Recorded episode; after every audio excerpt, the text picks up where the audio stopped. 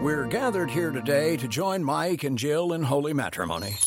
So they may file jointly this tax season. And you are? April from TaxAct, the tax filing software with the expert guidance to help you file for less and get more. Works for me. So, Mike, do you take this woman to love, honor, and get her a maximum refund? I do. Jill? Ditto. I now pronounce you married, filing jointly. I always cry at filing status updates. TaxAct. Switch to TaxAct today and start for free. See taxact.com for details. Allora oggi voglio parlarvi eh, della piattaforma che ospita la nostra radio network Anchor.fm. Creare un podcast non è mai stato così semplice. È l'unica app che ti consente di registrare podcast di alta qualità e distribuirli ovunque, compresi Google Podcast ed Apple Podcast tutto da un'unica piattaforma. Non servono attrezzature costose o esperienza nel fare podcast ed è gratuito al 100%. Allora, registri audio in alta qualità sia con il microfono interno del tuo dispositivo o collegando il microfono esterno che preferisci. Registri con amici o ospiti da qualsiasi parte del mondo.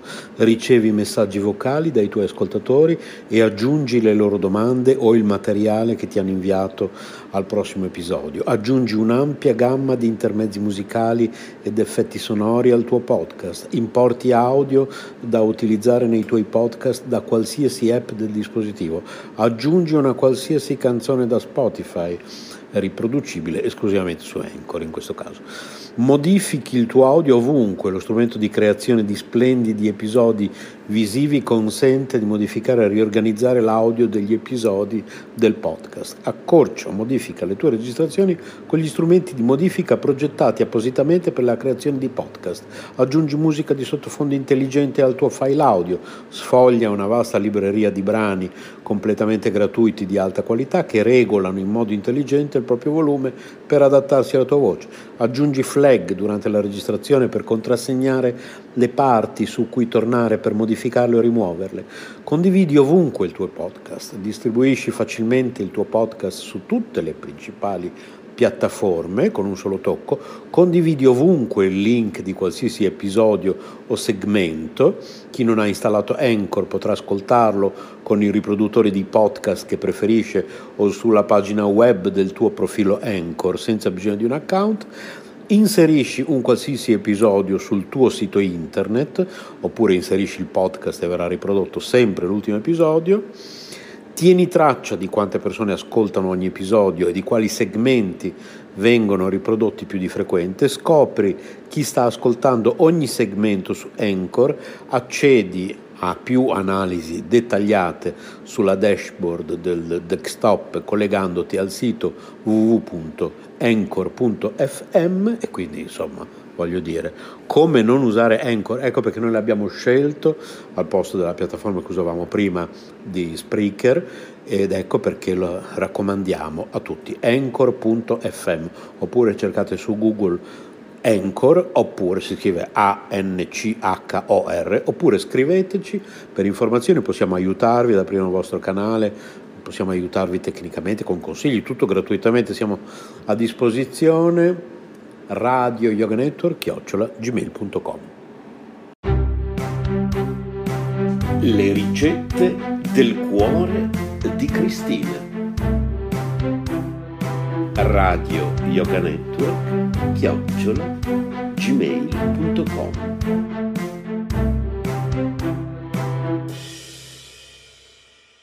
Ecco le ricettine di Cristina.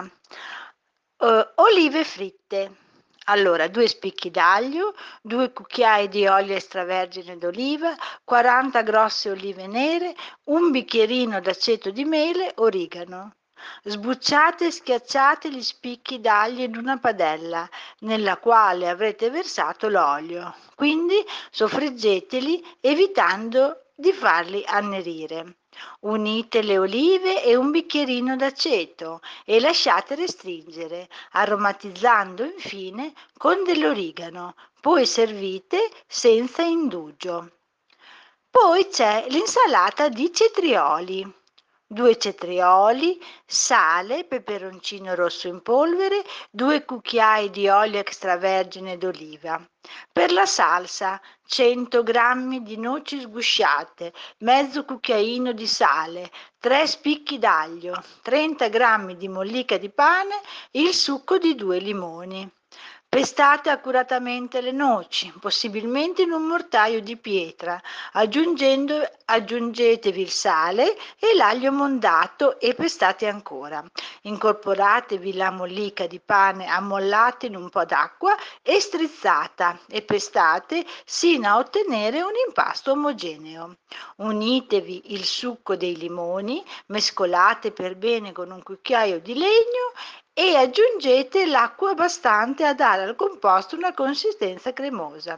Spuntate, sbucciate, affettate sottilmente i cetrioli, metteteli su un piatto da portata, conditeli con del sale e un pizzico di peperoncino e infine versatevi sopra la salsa, cospargete di olio d'oliva e portate in tavola. Buon appetito da Cristina!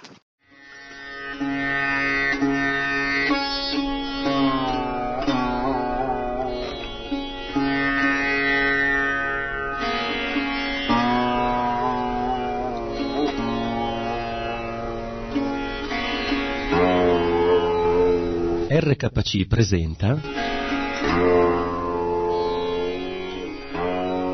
La sintesi della Bhagavad Gita. Un programma a cura di Rohini Nandana Das.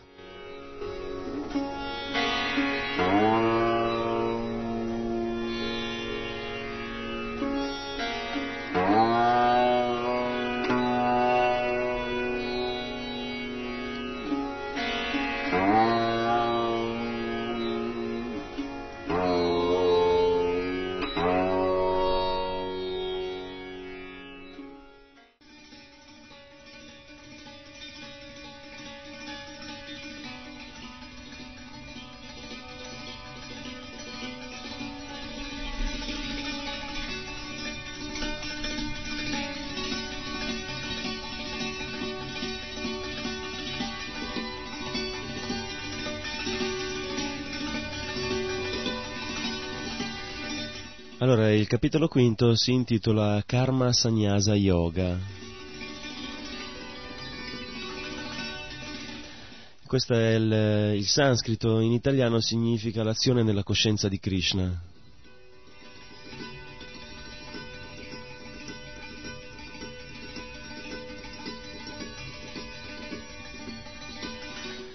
Prima di iniziare a discutere di questo capitolo, dobbiamo tornare un passo indietro e vedere che nel quarto capitolo Krishna aveva discusso dell'azione e dell'inazione.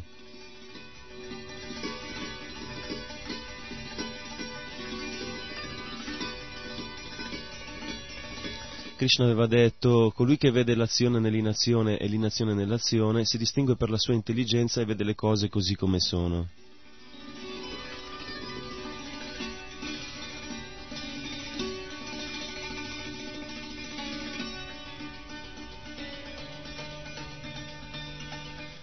Quindi Krishna aveva parlato dell'azione e dell'inazione, aveva parlato del distinguere bene tra l'azione, l'azione proibita e l'inazione. Quindi questi sono stati i, gli argomenti parlati da Krishna nel quarto capitolo della Bhagavad Gita.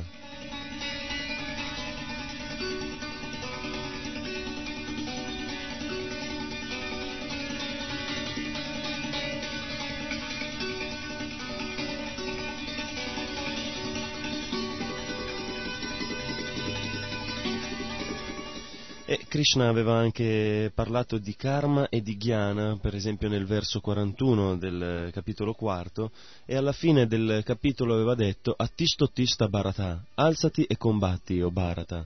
E quindi Arjuna va ancora in confusione.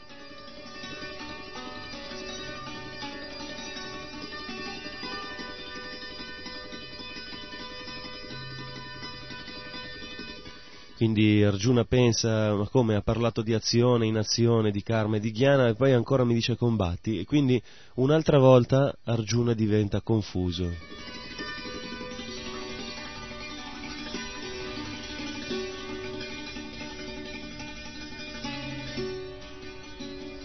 Quindi non solo all'inizio del quinto, ma come anche all'inizio del terzo capitolo, Arjuna è confuso e quindi propone a Krishna una domanda analoga.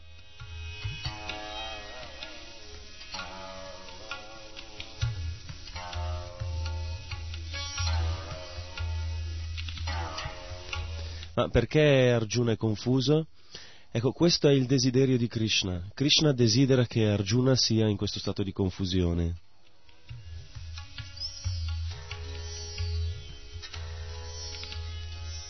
in modo che Arjuna eh, ripresenti la stessa domanda e gli venga chiarita in modo definitivo.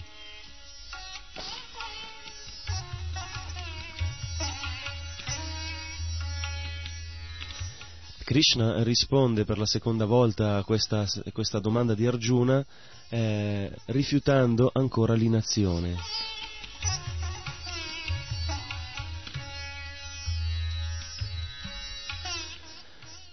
Eh, rigettando, rifiutando il metodo della vuota rinuncia come mezzo per raggiungere la liberazione.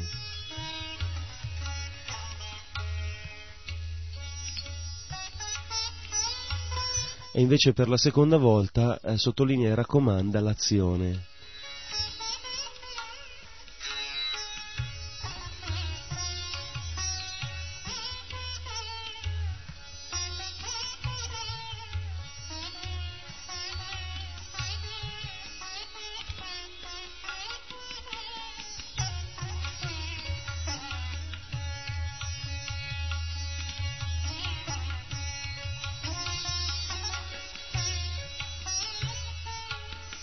Quindi Krishna dice che eh, abbiamo come metodi l'azione e l'inazione, però l'azione è il metodo più sicuro, più facile, più pratico, perché purifica, solidifica la realizzazione e rafforza la conoscenza.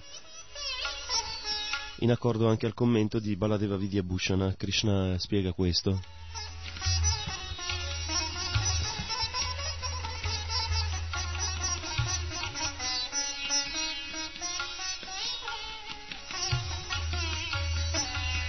Quindi esistono due tipi di sagnasi, il karma sagnasi che è colui che smette di agire, non fa più niente. Questo tipo di sagnasi si ritira dall'azione.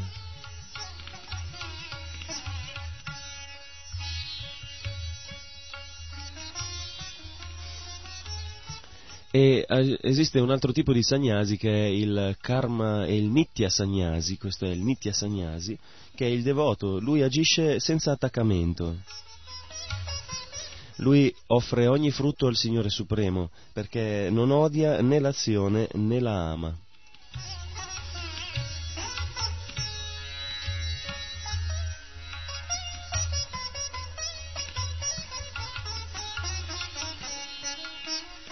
Quindi sebbene siano due metodi per raggiungere lo stesso scopo, Krishna continua a insistere sull'azione.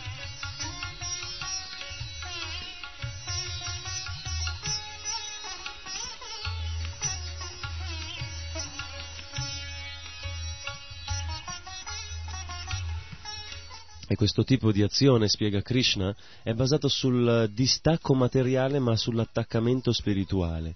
Krishna spiega che bisogna essere distaccati nei confronti della materia ma attaccati a Krishna.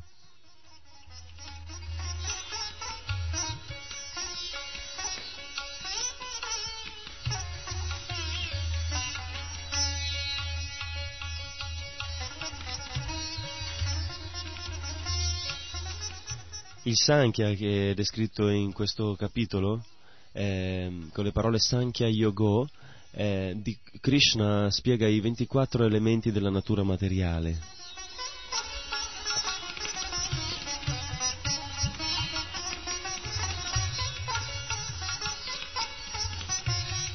Quindi una volta che si analizzano i 24 elementi del mondo materiale si, si rende conto che noi non facciamo parte di questi elementi materiali e quindi si diventa distaccati, separati da tutto.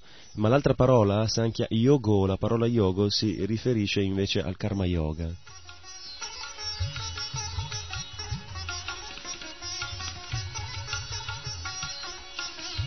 Il karma yoga è il bhakti yoga, cioè il, servizio devozionale. E il servizio devozionale non si prende tanto la briga di vedere di distaccarsi dal, dalla, dall'attaccamento materiale, ma parla invece di attaccamento spirituale.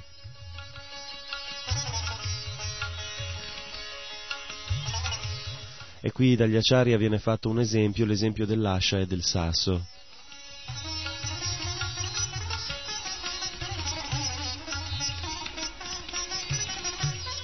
Una persona che ha in mano una pietra e desidera prendere un'ascia che è più utile, allora prima deve lasciare cadere la pietra per poter prendere l'ascia.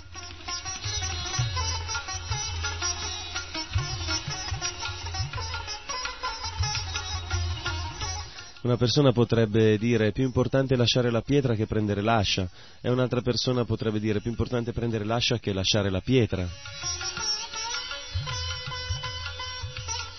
Ma in realtà karma yoga significa entrambe le cose.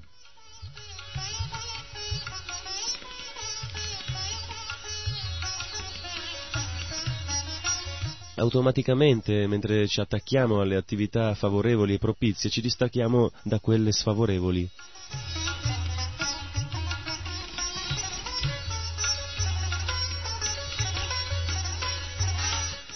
Il Sankhya Yoga si riferisce al Jnana, cioè il Jnana, la conoscenza, ci insegna che i sensi ci degradano.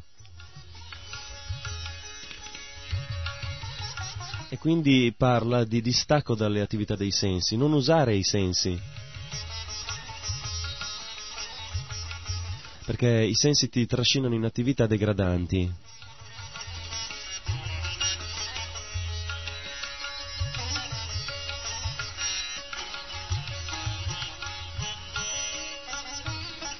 Invece il, il Bhakti Yoga, il Karma Yoga in questo caso, insegnano come utilizzare i sensi nel modo giusto.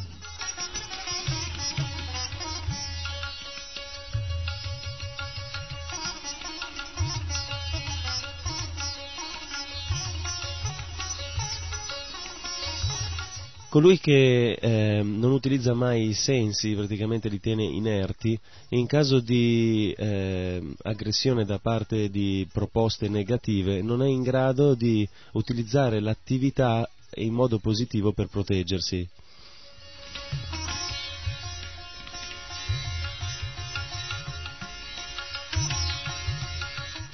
Invece coloro che utilizzano l'azione, sempre l'azione al, al servizio del Signore, anche in caso che i sensi eh, siano provocati, non hanno tempo di lasciarsi provocare.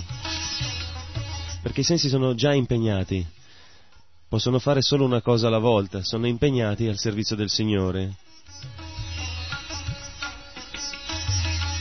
Ed è per questo motivo che Krishna continua a insistere a, a, a, col servizio di devozione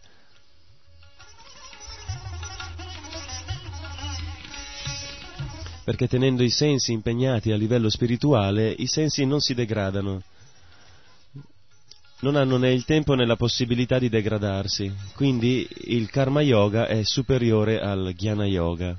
Ecco perché Krishna insiste.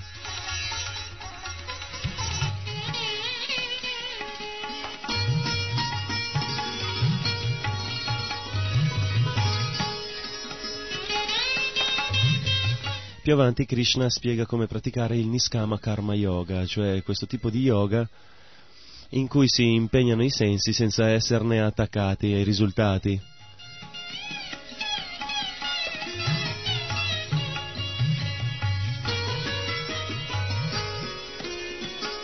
C'è un verso molto bello che spiega che bisogna essere Sarva Bhutatma Bhutatma. I Mayavadi a volte prendono questo verso per eh, pensare ed esprimere il loro concetto che ah, Atma Bhutatma significa che dobbiamo diventare l'anima di tutte le anime, il Signore Supremo in persona.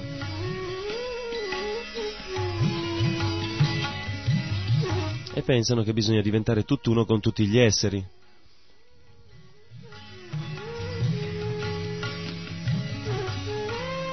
Questo è il, il metodo cui il metodo dei Mayavadi, ogni volta che c'è una spiegazione ambigua immediatamente la prendono nel senso che noi siamo Dio. ma gli acharya come Baladeva Vidyabhushana e Vishwanath Chakravarti Thakur dicono che non è in questo senso che Krishna intende.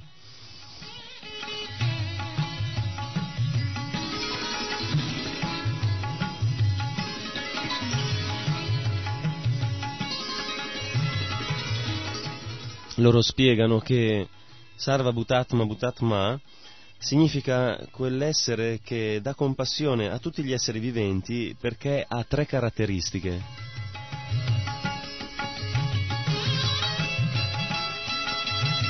Lui è Vishuddhatma, cioè ha un'intelligenza purificata, è in grado di discriminare le cose nel modo appropriato. Modo appropriato significa Krishna Sambandha, lui vede tutto in relazione a Krishna.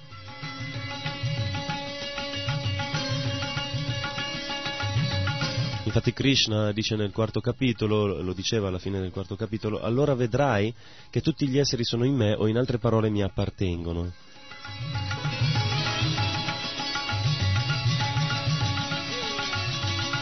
Quindi lui con la mente purificata vede che ogni essere fa parte di Krishna, Krishna Sambandha, e quindi si prende cura di tutti gli esseri e gli dà compassione perché lui ha la conoscenza e l'intelligenza purificata, Vishuddhatma. E il secondo punto è che lui è Vigitatma, è autocontrollato.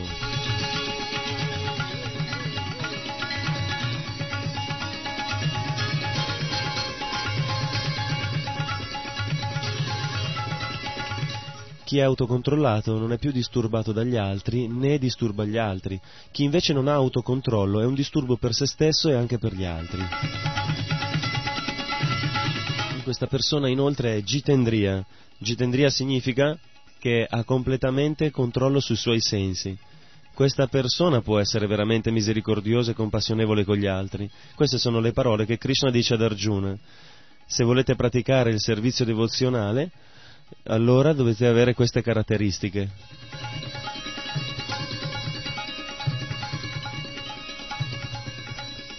Allora potete immaginarvi la domanda di Arjuna a questo punto, ma come Krishna stai parlando di compassione, però io sto iniziando una battaglia dove uccido i miei cari?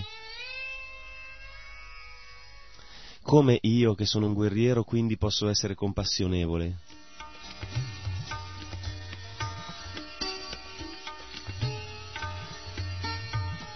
E questa è chiaramente e, giustamente la domanda che Arjuna deve fare a Krishna.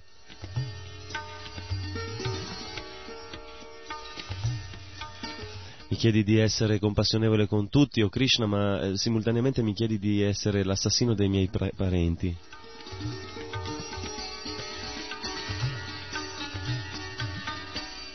La risposta di Krishna è che Arjuna in realtà non è violento, lui semplicemente sta seguendo le istruzioni di Krishna che è Dio la persona suprema, che lui stesso, come Krishna, Dio la persona suprema, ha sanzionato e decretato l'uccisione di tutte queste persone. Quindi lui non sta facendo nient'altro che seguire i suoi ordini, gli ordini dell'autorità suprema.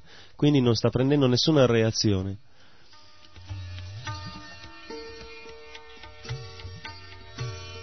Inoltre, come nel secondo capitolo eh, Krishna gli spiegò che lui in realtà non uccide nessuno,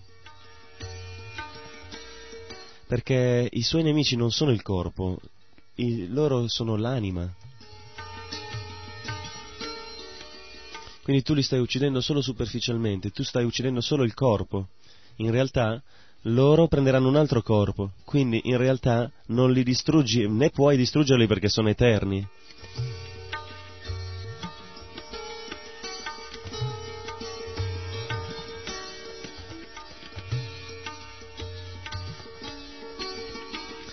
Krishna va avanti descrivendo quali sono le caratteristiche di colui che è autocontrollato.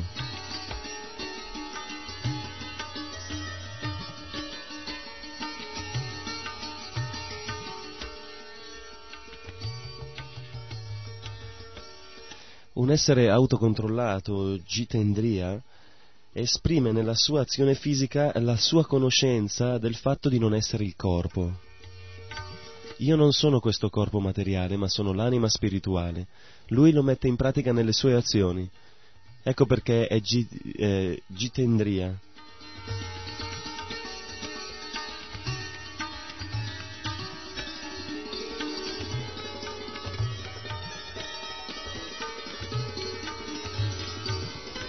E questa è una cosa molto importante perché vediamo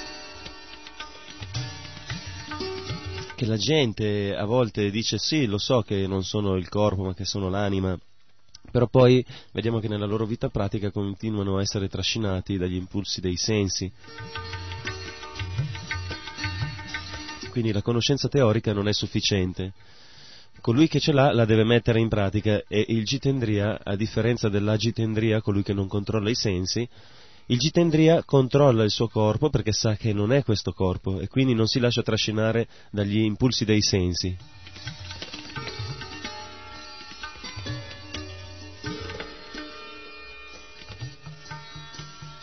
Quindi, siccome lui è controllato e non si fa trascinare dalle influenze della natura materiale, Guna, allora le sue azioni non provocano reazioni.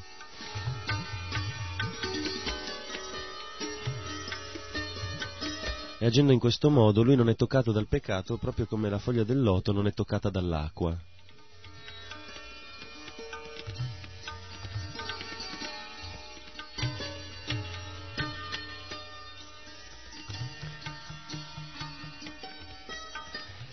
Srila Prabhupada spiega che la foglia del loto ha una prerogativa particolare. Voi potete buttare su quanta acqua volete sulla foglia del loto, ma neanche una goccia rimarrà sopra, perché ha questa capacità.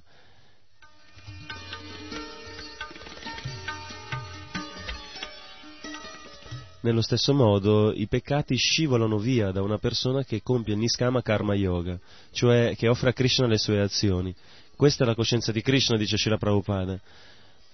La coscienza di Krishna ha un potere antisettico, ha un potere che potete buttare su una grande quantità di peccati, ma tutti questi peccati se ne scivoleranno via.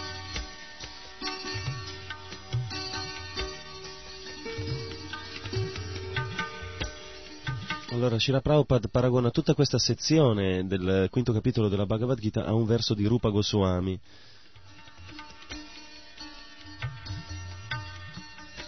questo verso dice Anashaktasya Vishayan Yataran Upayunjata Nirbanda Krishna Sanbande Yuktam Vairagyam Uchate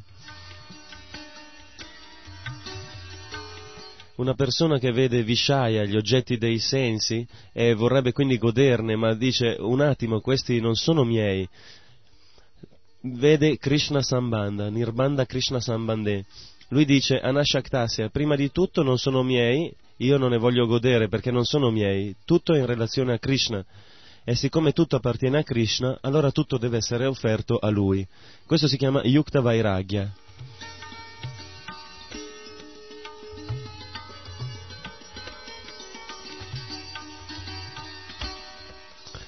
E questo Yukta Vairagya è citata proprio nel settimo verso del quinto capitolo, eh, dice Yoga Yukta Vishuddhatma, questo yogi è Yukta, è impegnato nel servizio devozionale, Yukta Vairagya. Quindi lui cerca di impegnare tutto al servizio di Krishna perché tutto gli appartiene. C'è un altro verso che Shira Prabhupada cita, sempre di Rupa Goswami, che dice Prapanchi Kataya Arisambandi Vastuna Mumukshubi Parityago Vairagyam Palgu Katyate altre persone che loro hanno una mentalità, un'intelligenza che è distorta, loro arisambandi vastuna, loro non vedono la relazione che c'è tra tutto e Krishna. E chi sono questi? Sono Mumukshubi Parityago, sono coloro che vogliono rinunciare a tutte queste cose pensando che siano materiali, ma anche se sono materiali vengono da Krishna e quindi sono di Krishna e devono essere messe al suo servizio. Srila Prabhupada fa l'esempio del sole e dei suoi raggi e dice che noi abbiamo una relazione con il sole. Chiaramente il sole non è presente qui, altrimenti rimaniamo carbonizzati, però abbiamo la relazione con lui attraverso i suoi raggi. Quindi noi non abbiamo una relazione con Krishna diretta, ma attraverso la materia. Quindi non possiamo dire che la materia non ha una relazione con Krishna, proprio come non possiamo dire che i raggi del sole non hanno una relazione col sole.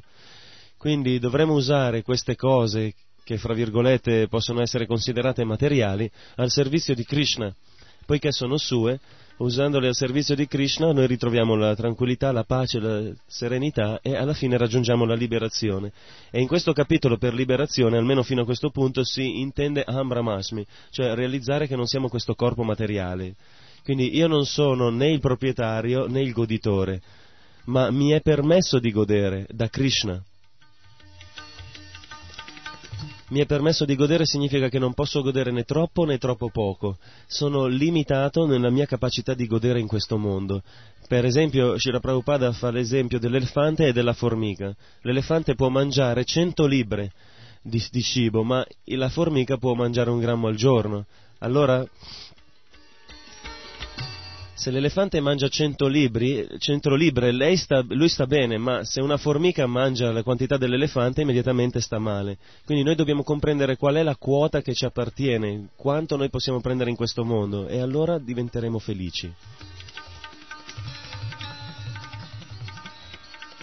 Invece coloro che non sanno quello che è il loro diritto, mangiando eh, la parte che non gli aspetta, soffriranno.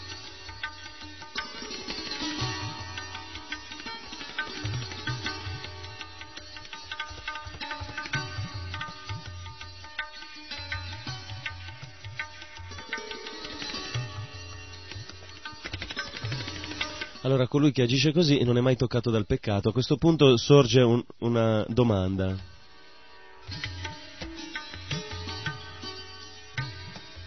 Ma una persona che offre i frutti a Krishna praticamente agisce in modo distaccato, che cosa gli viene in tasca? Cioè, perché agisce? Qual è il motivo che lo spinge ad agire? Se non guadagna niente, perché agisce? Questa è la domanda. Che scopi ha questa persona nell'agire? Krishna risponde che lui agisce solo al fine di purificarsi. Questa parola Kevala, viene, da cui viene Kaivalya, significa lui agisce solo al fine di purificarsi. Cila Prabhupada fa l'esempio del devoto che offre tutto a Krishna e mangia, dorme, agisce solo per purificarsi.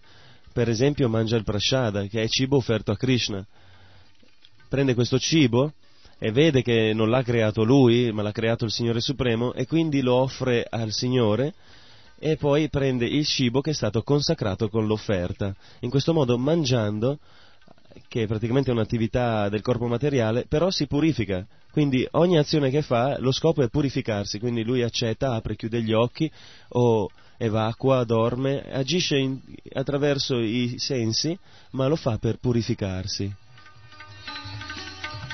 Questo è l'obiettivo della persona liberata. E cosa significa purificarsi?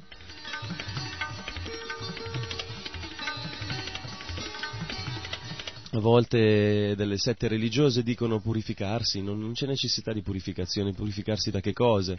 Che cos'è questa purificazione? E loro non credono nella purificazione perché non credono di essere contaminati, non pensano di essere contaminati dalla materia.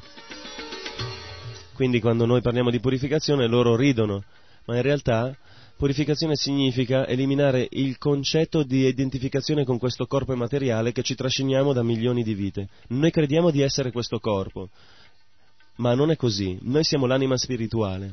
Quindi già questa è una contaminazione e purificazione si intitola, significa eliminare questa, questa contaminazione, questa mentalità.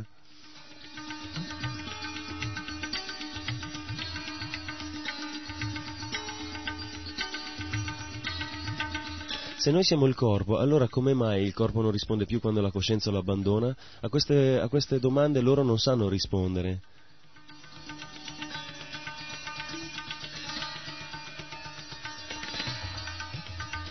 Allora una persona che agisce in questo modo raggiunge la pace, invece una persona che è attaccata alle sue attività, lui non raggiunge la pace, lui è sempre disturbato, sempre agitato, sempre in ansietà perché rimane condizionato dalle sue azioni e le loro conseguenze.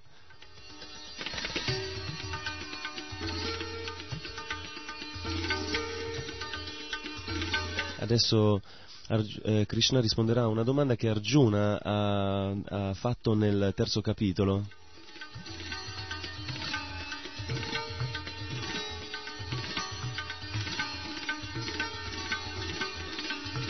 Arjuna chiese eh, che cos'è che spinge l'uomo a peccare anche contro il suo volere, come se vi fosse costretto?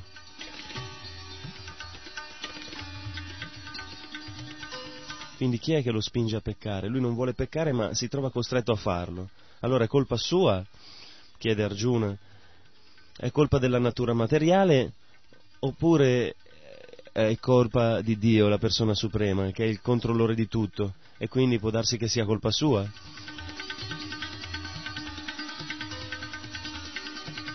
Chiaramente colpa di Dio significa colpa del Paramatma, Dio nella forma del Paramatma perché in questo mondo materiale il Signore è presente ovunque nel cuore di ognuno nella forma di Paramatma.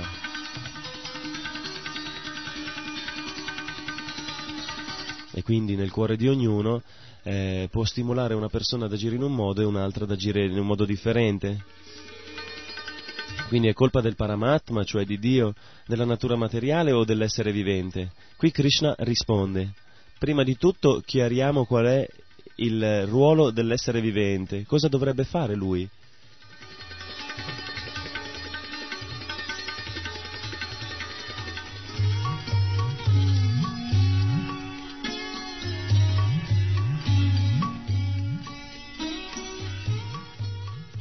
Dopodiché Krishna spiegherà qual è il, il, dovere della natura e il dovere di Dio, cioè come, quali sono i loro, i loro ruoli e come loro interagiscono. Allora, qual è il ruolo dell'essere vivente?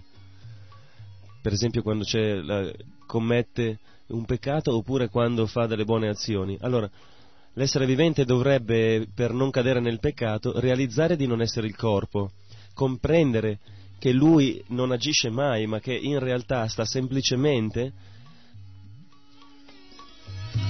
agendo ma attraverso i, i, suoi desideri, cioè lui non fa altro che desiderare. E la città delle nove porte, cioè questo corpo materiale che è fatto di nove porte, nove buchi, questa città delle nove porte agisce da sola. E lui semplicemente desidera agire, ma anche se desidera agire, lui non è considerato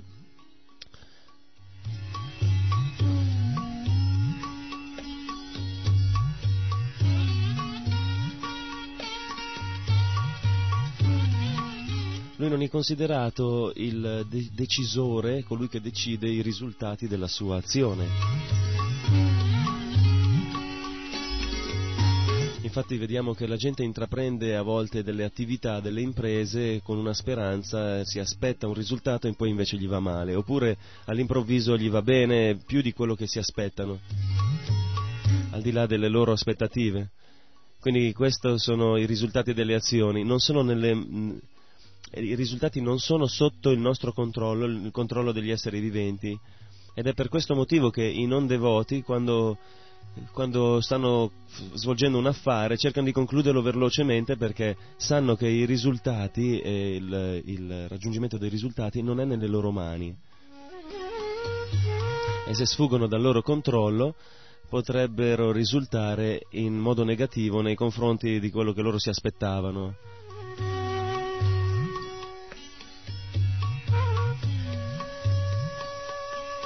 Quindi l'anima che sa di non essere questo corpo dice io posso anche agire, non sono il corpo materiale e anche se agisco i risultati non dipendono da me, ma dipendono da una forza superiore. Ed è per questo motivo che se ci sono dei risultati non mi appartengono, ma appartengono a questa forza superiore. Perché è la forza superiore che li sanziona e quindi offre questi risultati a questa forza superiore che è Dio, il Signore Supremo.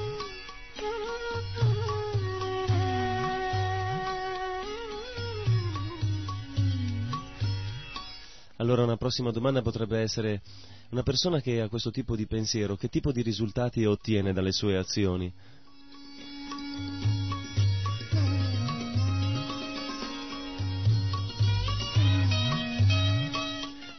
La risposta è che i risultati prima di tutto non dipendono dal corpo, perché eh, Krishna utilizza addirittura tre parole, dice Nakartritvam Nakarmani e Nakarma Pala Samyogam.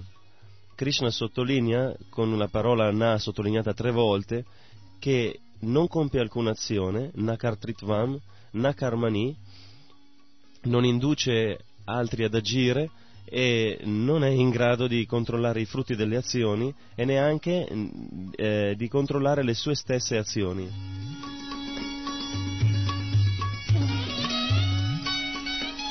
Quindi lui non crea attività e non è in grado di spingere altri ad agire, non controlla né i frutti dell'azione e nemmeno le sue azioni.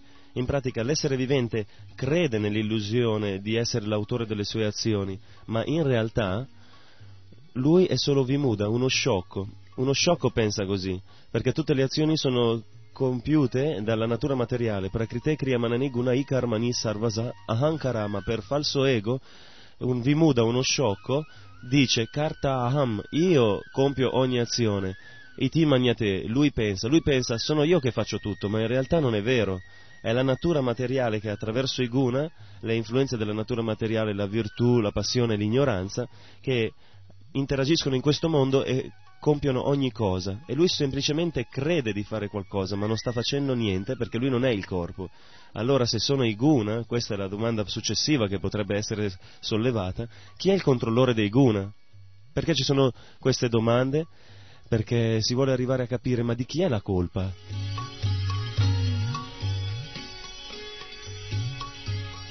A chi possiamo scaricare la colpa? Eh, cioè, quando una persona commette peccati cerca sempre di dare la colpa agli altri. Allora questa è la ricerca che Krishna sta facendo per fare capire ad Arjuna di chi è la colpa, perché la domanda era proprio questa, di chi è la colpa?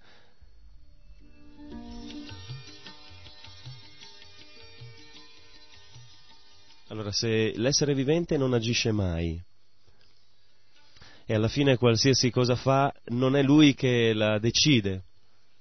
Abbiamo scoperto che sono i guna, ma i guna sono materia inerte e quindi chi è che dirige la natura materiale, la natura che è fatta di materia inerte? E la risposta è il Signore Supremo, Dio la persona suprema. Ed è per questo che la gente dice, ah, abbiamo trovato il colpevole, la colpa è di Dio, la persona suprema, ed è per questo che la gente bestemmia. È colpa di Dio e abbiamo finalmente trovato il colpevole. Questo è quello che pensa la gente. Se una cosa va male, se c'è qualcuno che deve essere punito, è lui il colpevole, è colpa sua. Ma non è così. È come se una persona commette qualche attività colpevole, per esempio uccide un'altra persona, e viene arrestato. E lui dice, il giudice gli dice sarà impiccato e lui dice no, no, non, è, non c'entro io, è colpa di mio padre siccome io sono nato da mio padre, allora il coltello anche era di mio padre, allora uccidete mio padre, eh, condannate a morte mio padre.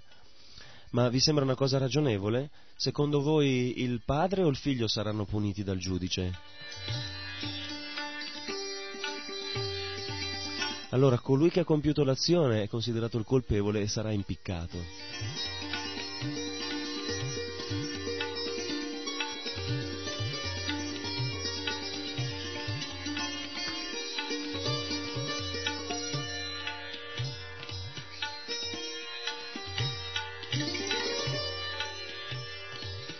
Allora Krishna a questa accusa immediatamente risponde che il Signore Supremo non è mai responsabile delle azioni buone o cattive di qualcuno.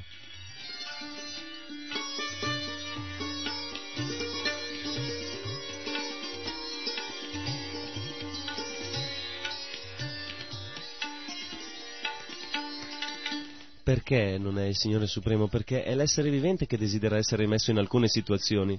Non è il Signore Supremo che lo mette in alcune situazioni, ma è Lui che lo desidera. Quindi l'essere vivente in realtà è l'autore.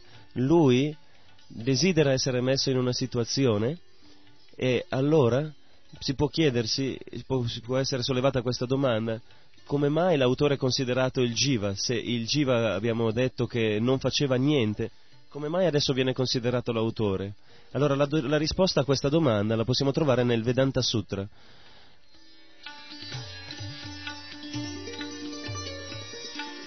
Il Vedanta Sutra è un testo che risponde chiaramente con logica e argomento a ogni domanda dell'essere vivente.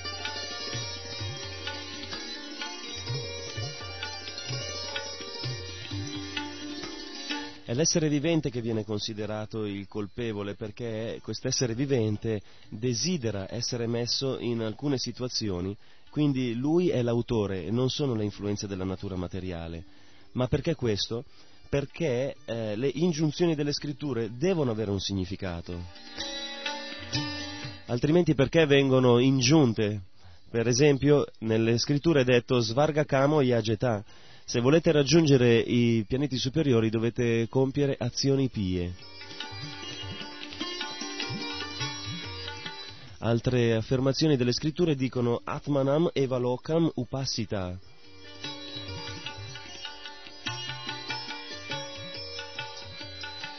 Se tu adori gli esseri celesti, allora raggiungerai i pianeti superiori. Allora, a chi si rivolgono queste ingiunzioni delle scritture? Ai guna, cioè alle influenze della natura materiale che sono materia inerte?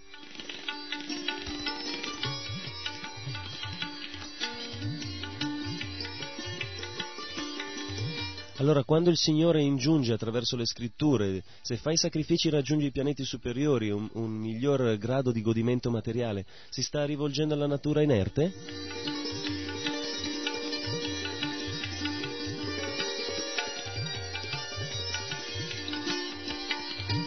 Ma se si rivolge alla materia inerte, allora queste affermazioni non hanno senso, sono insensate, perché la materia inerte non ha la capacità di cambiare la sua mentalità.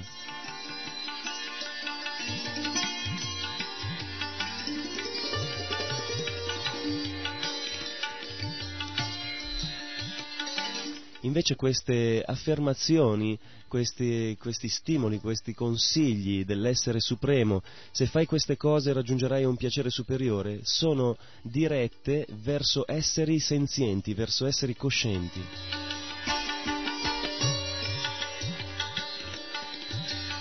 Cioè verso esseri che possono cambiare la loro identificazione e la loro mentalità e possono dire ah interessante c'è qualcosa di superiore, un piacere superiore, allora posso cambiare la mia mentalità, invece di rimanere qui a godere in un modo peccaminoso, offro sacrifici e posso raggiungere i pianeti superiori e godere in un modo migliore. Quindi è per l'essere cosciente, per il jiva, che vengono fatte queste affermazioni delle scritture. Quindi le scritture hanno il compito di cambiare la mentalità di esseri coscienti e siccome sono i jiva che sono esseri coscienti, sono scritte per lui.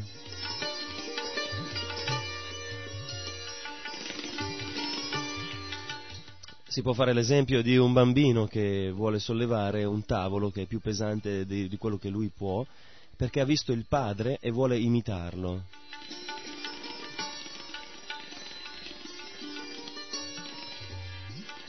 Allora il padre nel vedere il tentativo del figlio che non riesce a sollevarlo, il bambino sta cercando di soddisfare il, il, suo desiderio di sollevare il tavolo e non ce la fa. Allora il padre aiuta il bambino a sollevarlo, ma il, la colpa di aver sollevato il tavolo di chi è?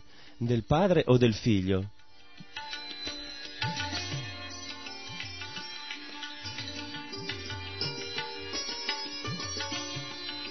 Allora, il jiva, l'essere vivente, prima di tutto non deve credersi orgogliosamente l'autore delle sue attività, perché non ha l'indipendente abilità nell'agire.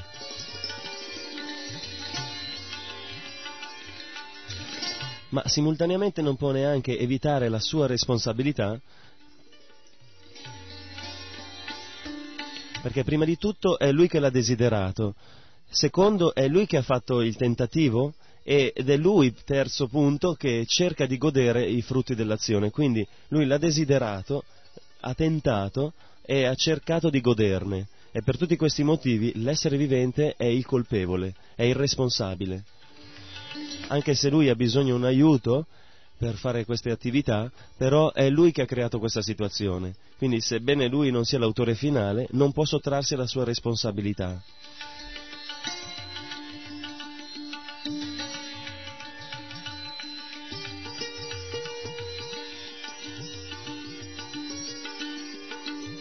Perché questa responsabilità è quella che lui ha su, sulle sue azioni e i loro risultati finché lui svolge queste attività con il desiderio di antagonismo nei confronti di Krishna. Finché dice Krishna io voglio godere di tutto quello che ti appartiene, allora è lui il criminale. Per esempio Shila Prabhupada fa l'esempio dell'orologio. C'è qui un orologio, è il mio orologio, qualcuno lo prende, se lo mette e lo usa. Questa è un'azione criminale perché quell'orologio è mio, dice Shira Prabhupada, e quindi deve essere utilizzato in accordo al mio desiderio, ma se qualcuno lo prende e lo usa in accordo al suo desiderio, allora è un ladro è un criminale e sarà punito. Così in questo mondo materiale che non è nostro, noi non ci appartiene, noi veniamo qui e dobbiamo utilizzarlo al servizio di colui a colui a cui appartiene, cioè il Signore Supremo. Lui l'ha creato e quindi a lui appartiene.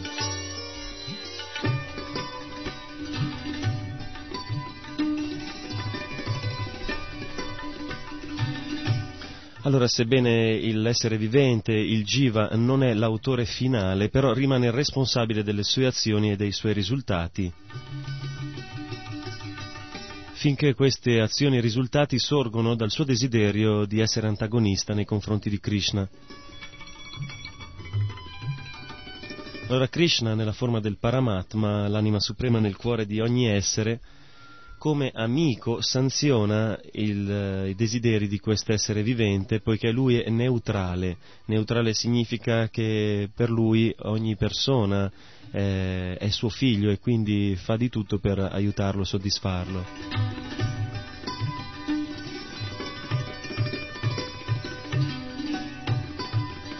perché il Paramatma si prende cura di sanzionare e di aiutare l'essere vivente attraverso la natura materiale per soddisfare i suoi desideri, non è lui che è responsabile delle scelte di nessuno. Il Signore Supremo non è mai responsabile delle azioni buone o cattive di qualcuno. Allora come mai li aiuta? Il fatto è che come padre, come padre benevolo, lui aiuta gli esseri viventi per lasciargli fare la loro esperienza, facilita l'esperienza che gli esseri viventi vogliono fare di vita separata da lui.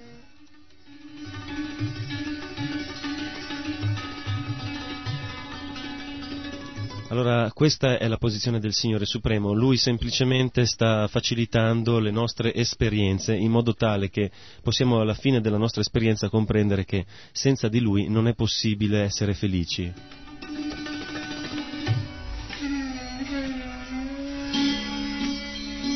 Allora, questa comprensione è la vera conoscenza e il risultato di questa conoscenza e di questa comprensione è che tutto diventa chiaro proprio come alla luce del giorno. Una volta che sorge il sole, immediatamente ogni cosa è chiara.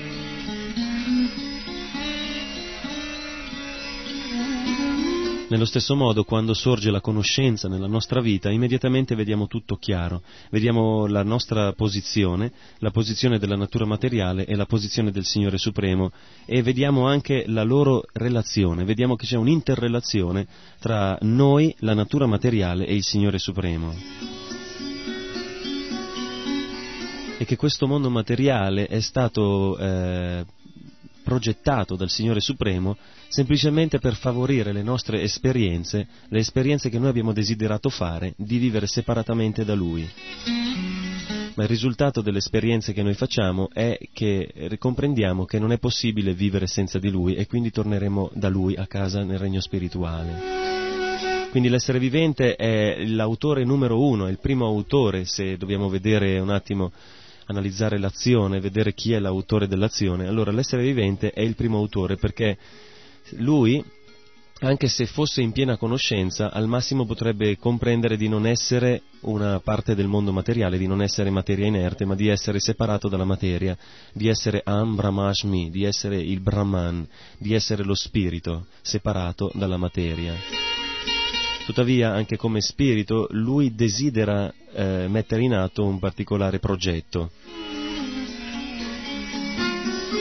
E poiché l'essere desidera, con il suo desiderio mette in funzione li, le influenze della natura materiale, i guna, e che quindi diventano l'autore secondario, l'autore, eh, possiamo dire, strumentale del desiderio dell'essere vivente poiché esseri, i guna, le influenze della natura materiale, sono materia inerte, quindi non sono viventi, loro semplicemente sono utilizzati, eseguono gli ordini dell'essere vivente, ma chi è che dà l'opportunità, la sanzione agli, ai guna di agire?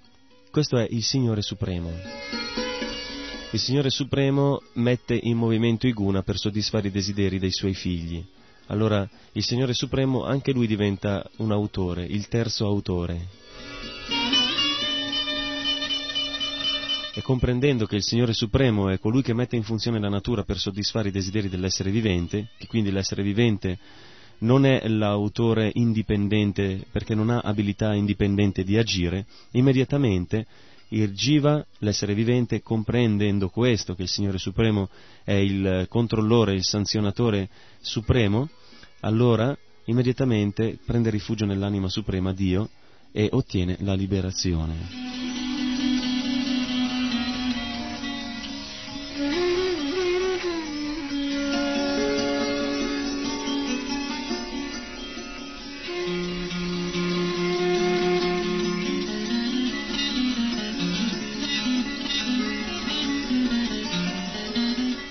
Krishna lo dice con queste parole, quando l'uomo ripone l'intelligenza, la mente, la fede nel Supremo e trova in lui il proprio rifugio, si libera da ogni dubbio grazie alla conoscenza completa e così procede con passo sicuro sul sentiero della liberazione. Allora, chi trascende il mondo materiale, poiché vede in questo modo, diventa imparziale, vede cioè con occhio equanime il brahmana nobile e erudito, la mucca l'elefante, il cane e il mangiatore di cani, l'intoccabile. Lui vede con occhio equanime che il Paramatma, l'anima suprema, sanziona in modo equanime i desideri di tutti gli esseri, non importa la loro posizione karmica, la posizione karmica in cui si trovano che si trovino in una condizione elevata o degradata nel regno animale o vegetale oppure nella forma umana, il Signore Supremo rimane imparziale e continua a soddisfare e a sanzionare i desideri di ognuno. In questo senso il Paramatma, l'anima suprema, è equanime con tutti.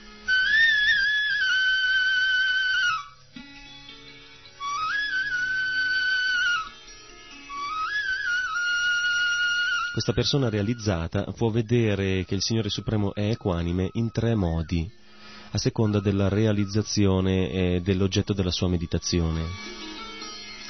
Il Brahmavadi, colui che realizza il Brahman Supremo, vede che ogni essere, ogni cosa fa parte del Brahman, dello Spirito Supremo, in questo senso vede l'equanimità del Signore Supremo verso tutti.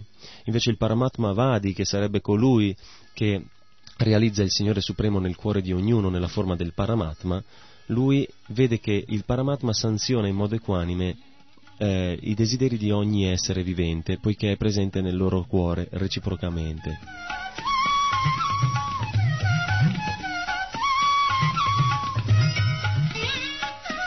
Invece il devoto, colui che ha realizzato Bhagavan, Dio la persona suprema, vede ogni cosa come la misericordia del Signore, per lui e per gli altri. Qualsiasi situazione viene sanzionata del Signore, che sia buona o cattiva, per lui o per gli altri, la vede come la misericordia del Signore,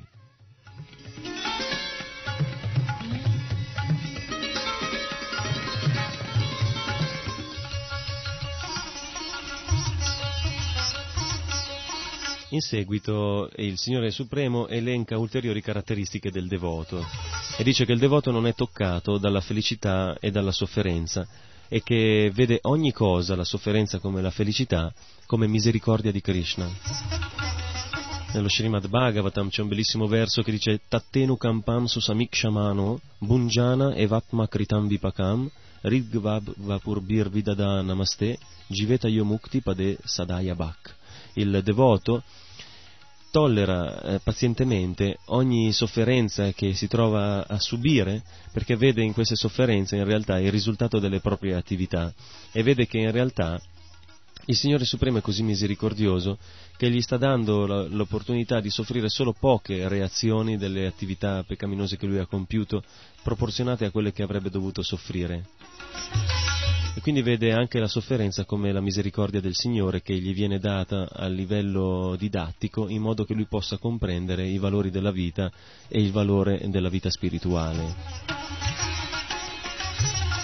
E la felicità anche la vede come immeritata, come misericordia di Krishna che lui non meriterebbe. In questo modo il devoto vede tutto come Krishna Kripa, la misericordia di Krishna.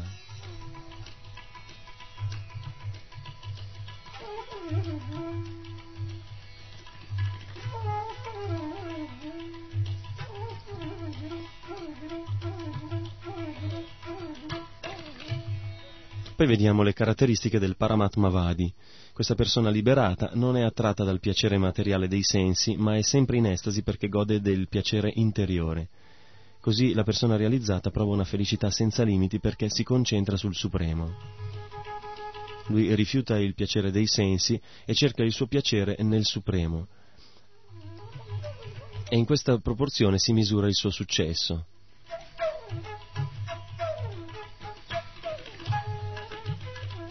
Si può fare l'esempio, come gli acciaria precedenti fanno, i maestri spirituali del passato, una persona che mangia dei dolci trova un, uh, un gusto così superiore a, al fango, per esempio, che non si interessa più di mangiare fango.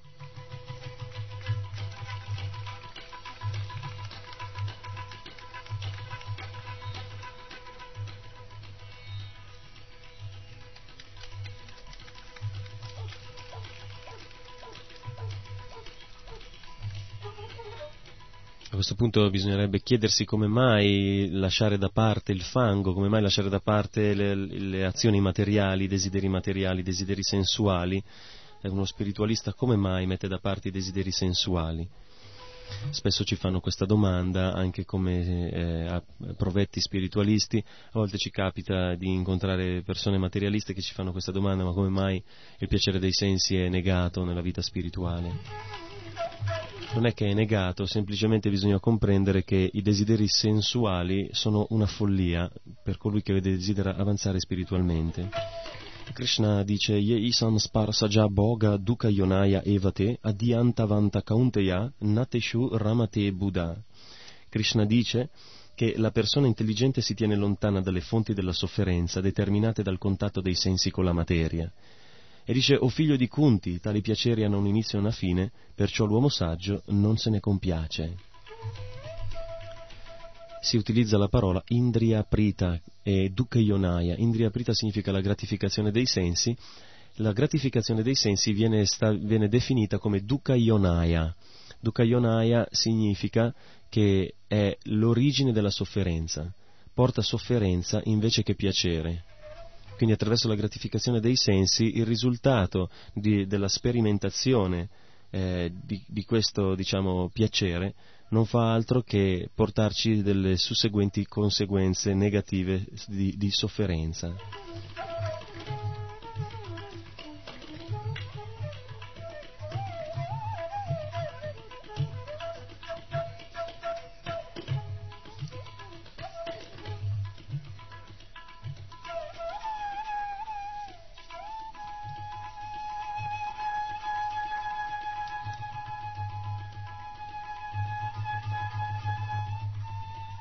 Quindi questo piacere si, si manifesta, si, si rivela più tardi come il vero nemico di colui che ne fa l'esperienza. Quindi non porta un piacere supremo definitivo, ma porta un breve piacere seguito da una lunga sofferenza.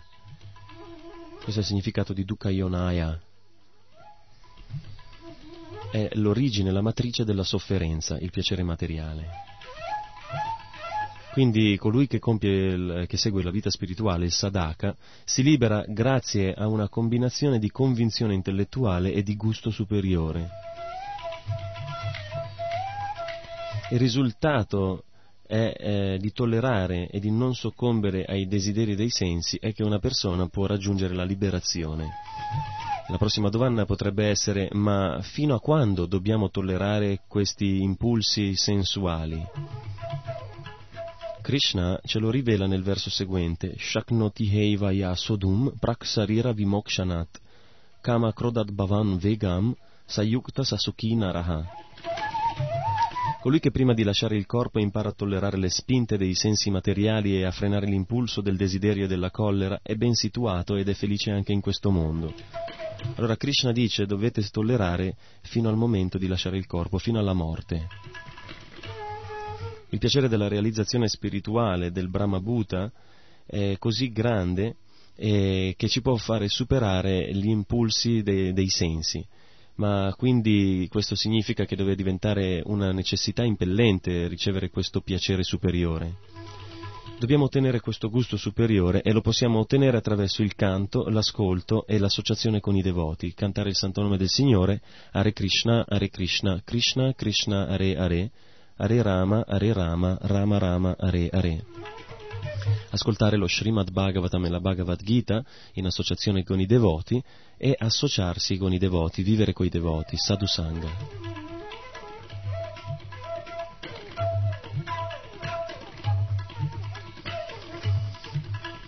altrimenti non saremo in grado, se non sviluppiamo questo gusto superiore, di tollerare gli impulsi dei sensi nel corso del tempo.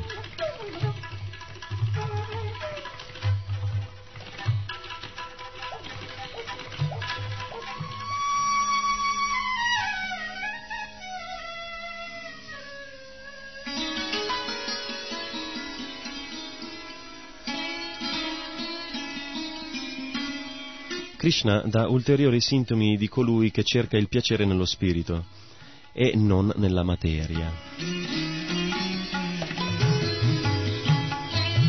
Krishna dice, coloro che hanno superato la dualità che nasce dal dubbio, che volgono la mente verso l'interno, che agiscono sempre per il bene di tutti gli esseri e sono liberi da ogni colpa, raggiungono la liberazione nel Supremo.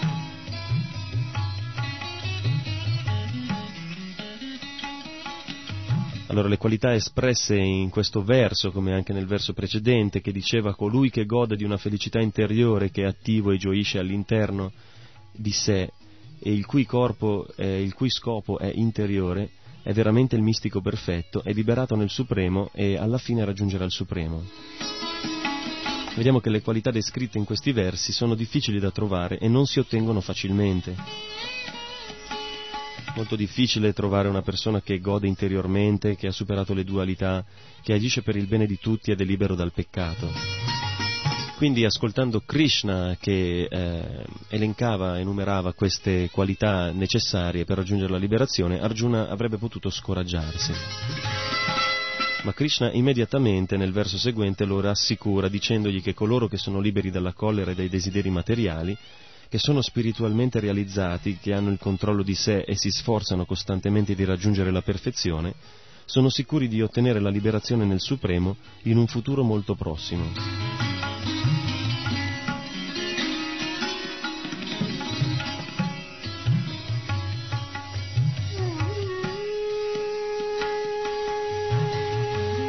Krishna usa la parola abhita che significa sicuri in un prossimo futuro.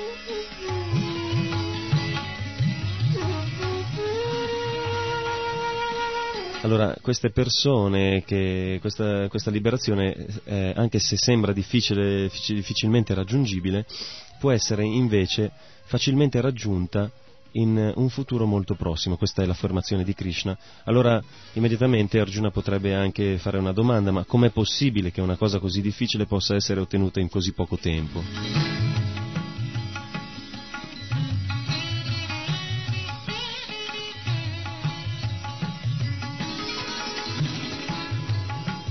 Allora, il devoto del Signore è costantemente impegnato nel servizio devozionale in coscienza di Krishna e ottiene presto la liberazione nel Supremo perché conosce perfettamente la propria identità spirituale.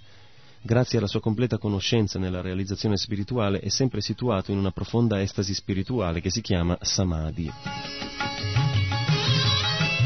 Un passo delle scritture illustra molto bene questo processo. Dice Darshana Dhyana Samsparshair Matsya Kurma Vihangama Svani Apattiani Pushnanti Tathatma Api Padmaja. Dice che il pesce alleva i propri piccoli guardandoli, la tartaruga invece li alleva meditando su di loro e l'uccello toccandoli. E anch'io, dice il devoto, agisco in questo modo, o Signore, Padmaja. Allora il pesce, da questo esempio possiamo comprendere che alleva i propri piccoli solo guardandoli e la tartaruga solo meditando su di loro. La, la, tartaruga dipone le uova nella sabbia e poi torna nell'oceano dove medita sulla sua prole. Così il devoto di Krishna ha il potere di raggiungere il regno di Dio anche se è molto lontano, semplicemente meditando su Krishna e agendo in coscienza di Krishna. E poiché è assorto sempre nel Signore Supremo, le sue sofferenze materiali non lo toccano più e questo è il livello detto Brahmabhuta.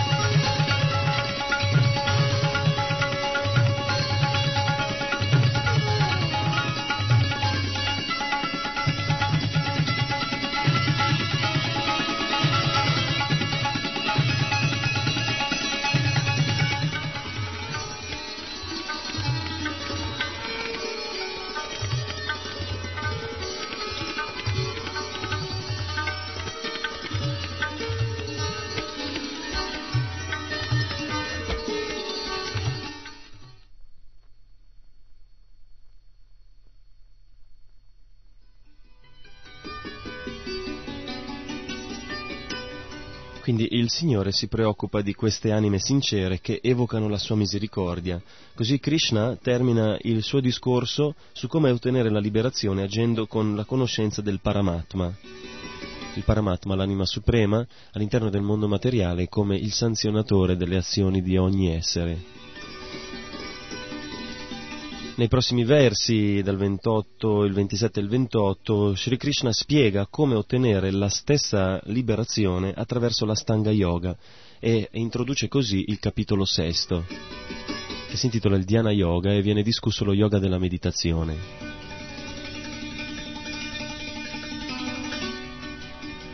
A questo punto dopo aver sentito parlare di equanimità, di serenità e di pace e di liberazione, Arjuna potrebbe anche fare una domanda, ma come tu mi parli di tutte queste cose belle, ma io adesso sono sul campo di battaglia, fra pochi minuti io dovrò iniziare a combattere, a uccidere, quindi come io posso trovare questa pace, questa pace suprema, questa serenità, questa liberazione sul campo di battaglia, perfino combattendo?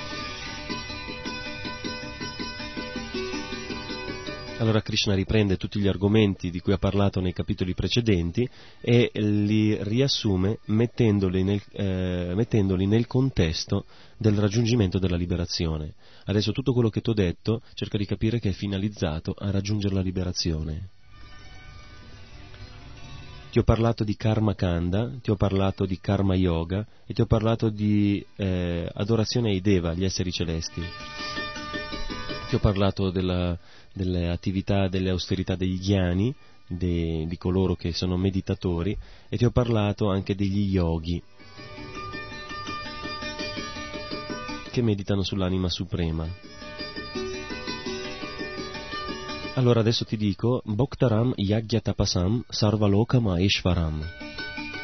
Io sono il beneficiario di tutti i sacrifici che in realtà eh, una persona compiva attraverso il karma kanda o il karma yoga e tutti questi sacrifici non sono veramente destinati agli esseri celesti, ma sono destinati a me soltanto perché io sono il beneficiario di tutti i sacrifici.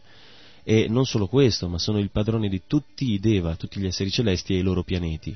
Per quello tutti i sacrifici sono eh, fatti per soddisfare me, me in persona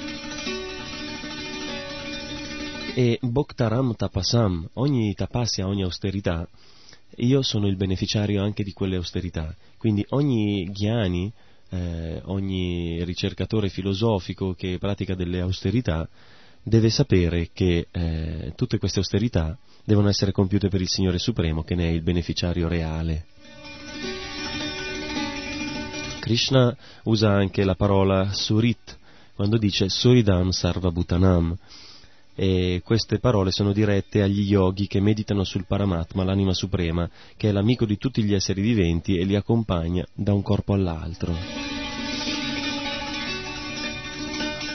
Vishwanath Chakravarti Thakur dice che il Signore Supremo nella forma del Paramatma è amico anche nel senso che eh, tramite i suoi devoti dà delle istruzioni sul servizio devozionale a tutti gli esseri viventi, in modo che loro possano raggiungere la liberazione.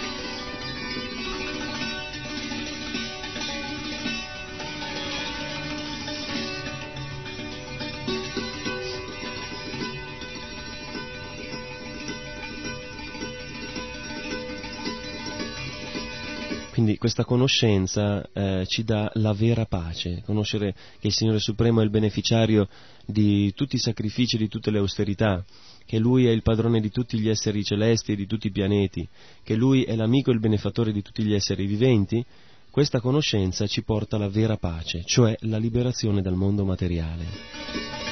Quindi vediamo qui che liberazione, che pace non significa rimanere in questo mondo materiale a godersela, perché questo non è possibile nel mondo della dualità.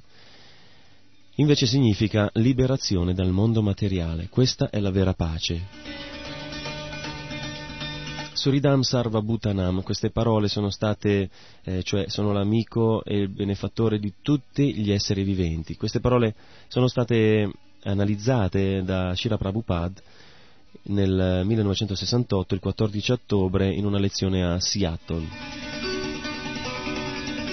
Shira Prabhupada ci spiega che Bandhu significa amico ufficiale e Mitra significa amico sociale, mentre Surit significa amico benevolo, cioè un vero amico sincero, per esempio il padre, la madre, la moglie, questi sono amici sinceri che vogliono il bene del loro amico. Quindi esistono tre parole in sanscrito per definire l'amico, perché esistono differenti tipi di amici, un amico ufficiale, uno sociale e uno intimo, uno benevolo. Allora Krishna si definisce Surit, cioè il vero amico, l'amico sincero di ogni essere vivente. Proprio come il padre è l'amico sincero del figlio, così siamo tutti figli di Dio e lui è quindi l'amico benevolo di ognuno di noi. E lui ce lo dimostra perché è sempre con noi in ogni corpo, senza nessuna esitazione, anche se noi dovessimo prendere un corpo di maiale o un corpo di verme negli escrementi. Il Signore Supremo è sempre presente nel nostro cuore, ci segue ovunque. Quindi il nostro amico Krishna ci segue dappertutto e noi non facciamo altro che dare problemi al nostro caro amico Krishna.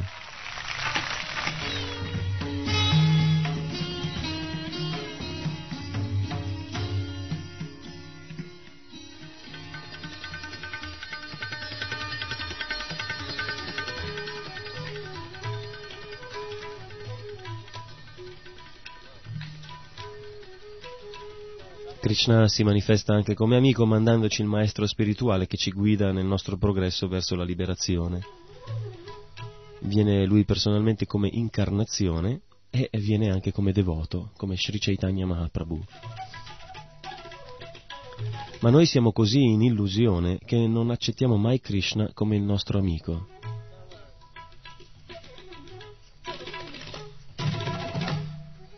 Quindi la conclusione del capitolo è che la conoscenza della materia dello spirito, che si chiama Atma Atmagyana, cioè sapere che io non sono questo corpo materiale ma un'anima spirituale, la rinuncia a ciò che è materiale per un raggiungimento superiore e il controllo dei sensi non possono veramente darci la liberazione. Per raggiungere la liberazione dobbiamo prendere rifugio nel nostro caro amico Krishna.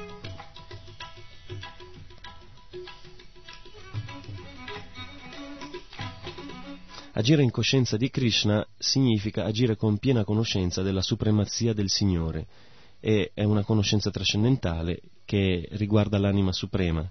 Questa conoscenza ci può fare ottenere la liberazione.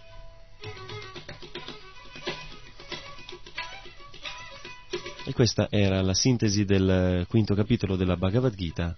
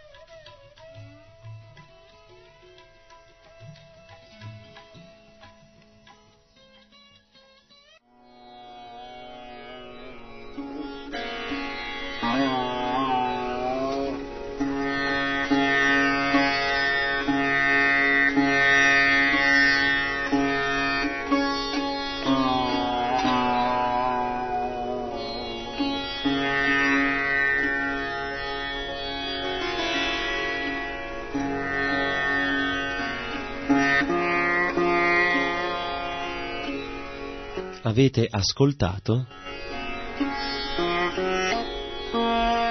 la sintesi della Bhagavad Gita.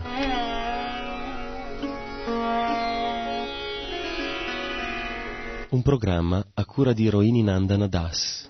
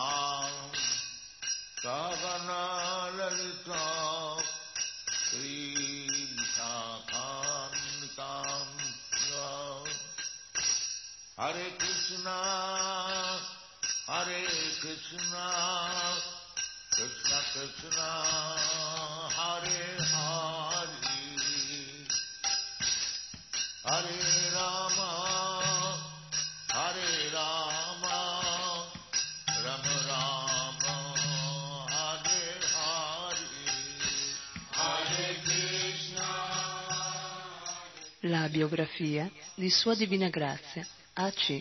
Bhaktivedanta Swami Prabhupada.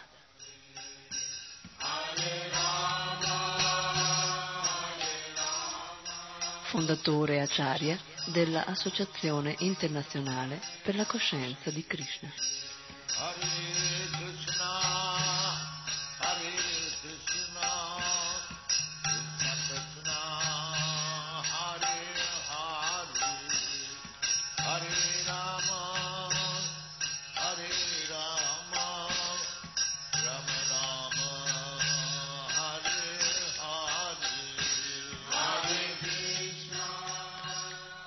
Prabhupada Lilamrita.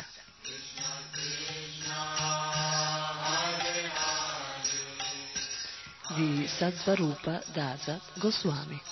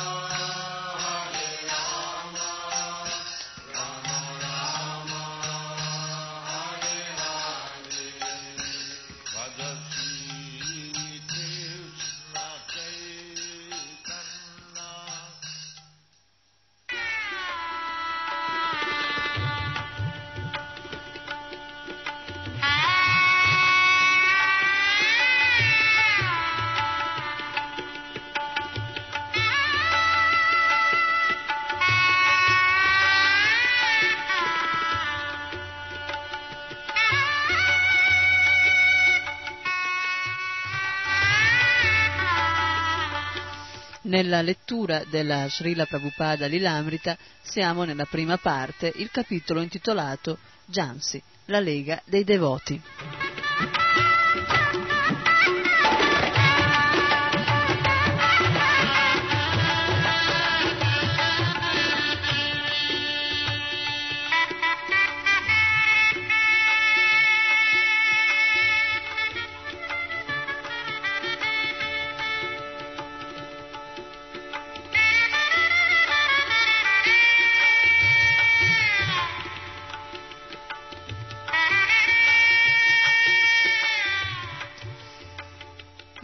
Mitra vedeva che l'ambizione di Abai era tale da fargli desiderare di rendere viva l'intera città di Jansi, con la coscienza di Krishna. Abai citava la Chaitanya Charitamrita.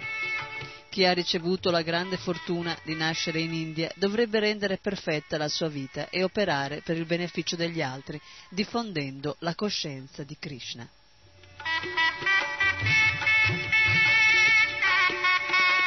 Inoltre, Abai aggiungeva, il mondo intero, Mr. Mitra, sta aspettando la nostra rivoluzione spirituale.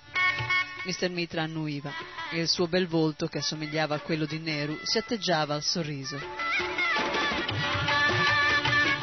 Egli però notava che Abai voleva che la gente facesse qualcosa di più che ascoltarlo, voleva che si impegnasse. Una volta Mr. Mitra offrì ad Abai una copia del suo libro, indicandogli la prefazione di una persona famosa e ricordò che il grande Sadhu, Vinoba Bhave, aveva apprezzato molto le sue poesie. Quando Mr. Mitra seppe che Abai era un regolare bevitore di latte, cominciò a offrire ogni giorno ad Abai del latte fresco della sua mucca, una mucca nera, e le mucche nere, stanno, stando alle parole di Mr. Mitra, forniscono un latte particolarmente buono.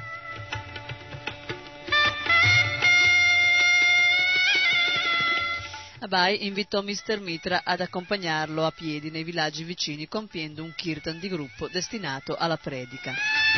Mr. Mitra tuttavia declinò l'invito perché era incapace di affidare la cura del negozio a qualcuno invece sua. Un altro giovane medico ayurvedico era il dottor Siddhi, il quale espresse un interesse immediato per il progetto entusiasmante di diffondere la coscienza di Krishna.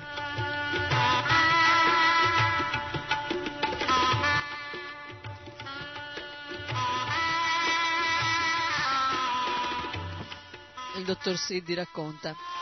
Veniva spesso a casa mia, avevo una stanza adatta per il kirtan sul tetto della mia casa e Abai teneva i kirtan qui, come al Gita Mandir. Si recava anche giornalmente alla società teosofica. Vi era un'atmosfera molto pia, sacra, un'atmosfera serena quando si svolgevano i kirtan, la predica e le lezioni. Abitualmente suonava l'armonium, noi lo accompagnavamo per incontrare la gente e predicare la sua missione. L'aspetto più importante delle riunioni erano il compimento del kirtan e le lezioni sulla Bhagavad Gita e sulla vita di Krishna. Chaitanya Mahaprabhu era il suo signore e anch'io amavo Sri Chaitanya.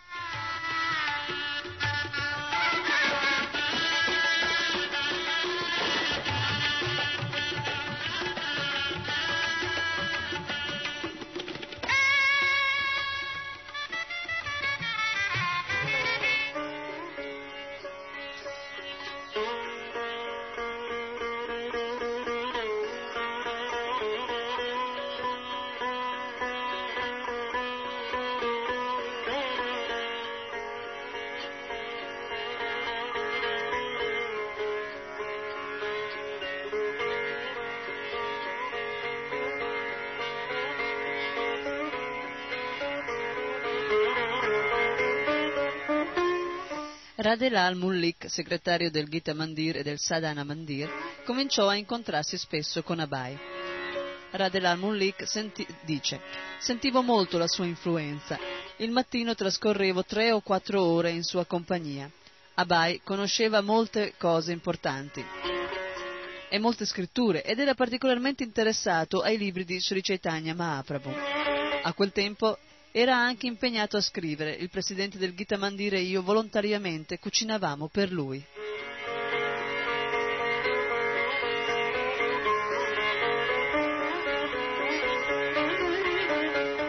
Fu durante una passeggiata mattutina con Radhelal Mullik che Abai per la prima volta scoprì Bharati Bhavan, la pittoresca costruzione composita di un tempio, al di là dell'ampio stagno Antia.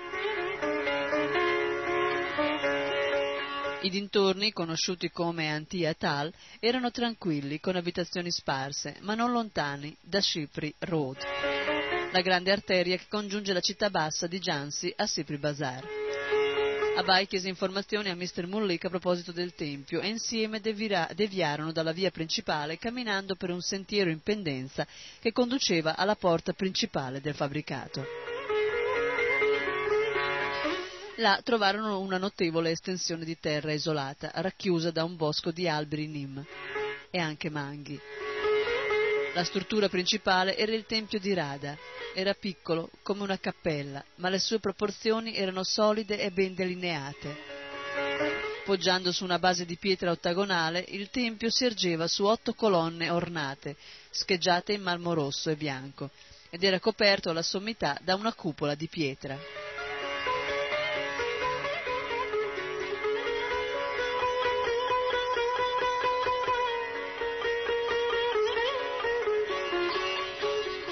L'ingresso era arricchito da due elefanti che sulle loro probosciti erette sorreggevano Lakshmi, la dea della fortuna. Stendardi di calcestruzzo e disegni a strisce rosse, verdi e blu contribuivano al decorativo e massiccio effetto. L'ingresso era contrassegnato dalle parole Radha Smarak, incise in hindi, e sopra vi era la traduzione in inglese, Radha Memorial, monumento commemorativo di Radha.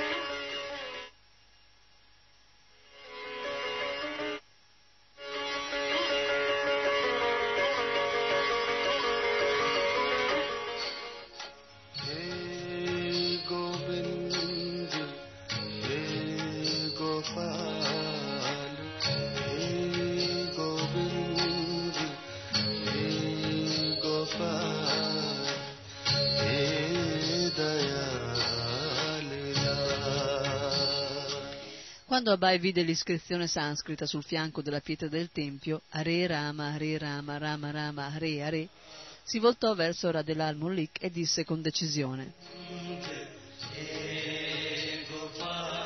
Il Signore ha costruito questo edificio per mio uso.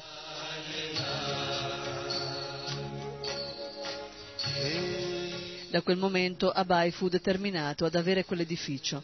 Mr. Mullik spiegò che il tempio era stato costruito nel 1939 come monumento commemorativo dal ricco proprietario terriero Vaishnava Radhabai, ma al presente non era usato.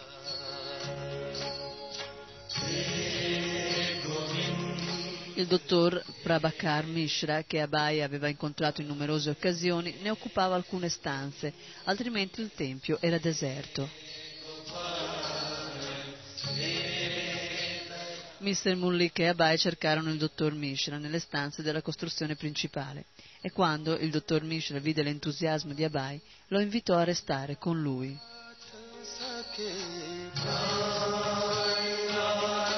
Confermò che, eccetto per le lezioni del sabato mattina sulla Gita, la costruzione non era utilizzata e invitò Abai a trasferirsi da lui con i suoi scritti e a predicare in quel luogo. Ad Abai l'idea piacque, immediatamente cominciò a pensare al modo di servirsi dell'edificio, esaminando la terra con crescente interesse.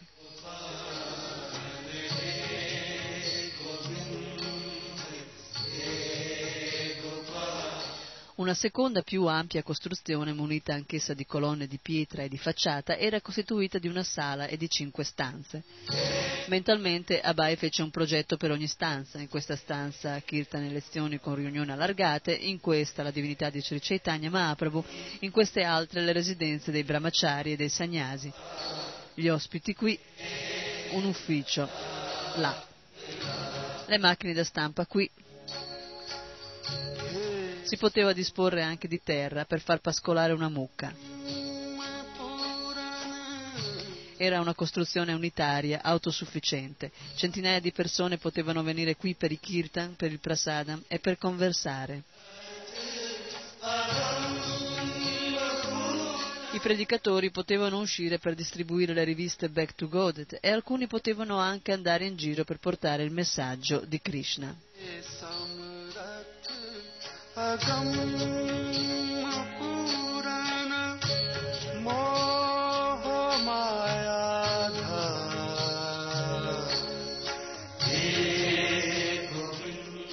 Abai e i suoi amici visitavano il complesso di costruzioni apprezzando l'idoneità del luogo per farne un ashram. I compagni incoraggiavano Abai assicurando che Mr. Reva Shankar Bayal, l'agente che amministrava la proprietà dei discendenti di Radha Bai, non avrebbe avuto obiezioni all'idea che Abai vi abitasse perché il padrone non avrebbe dovuto dargli le costruzioni, esse stavano andando in rovina. Se doveva essere davvero un monumento commemorativo per Radha, l'utilizzazione appropriata consisteva nel porlo al servizio di Krishna, perché Krishna è il Signore degno dell'adorazione di Radha.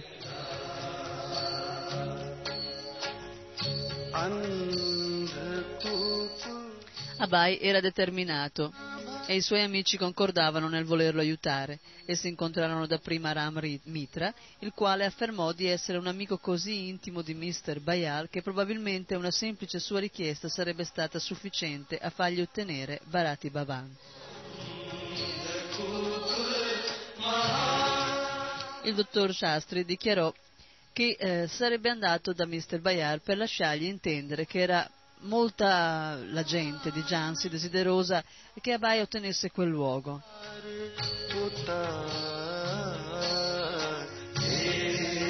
Quando Reva Shankar Bayal incontrò il suo amico Ram Mitra, anche Abai era presente insieme con il dottor Shastri, con Radelal Mullik, con Prabhakar Mishra e anche Suryamukhi Sharma, un giovane, una giovane e colta donna di Jansi.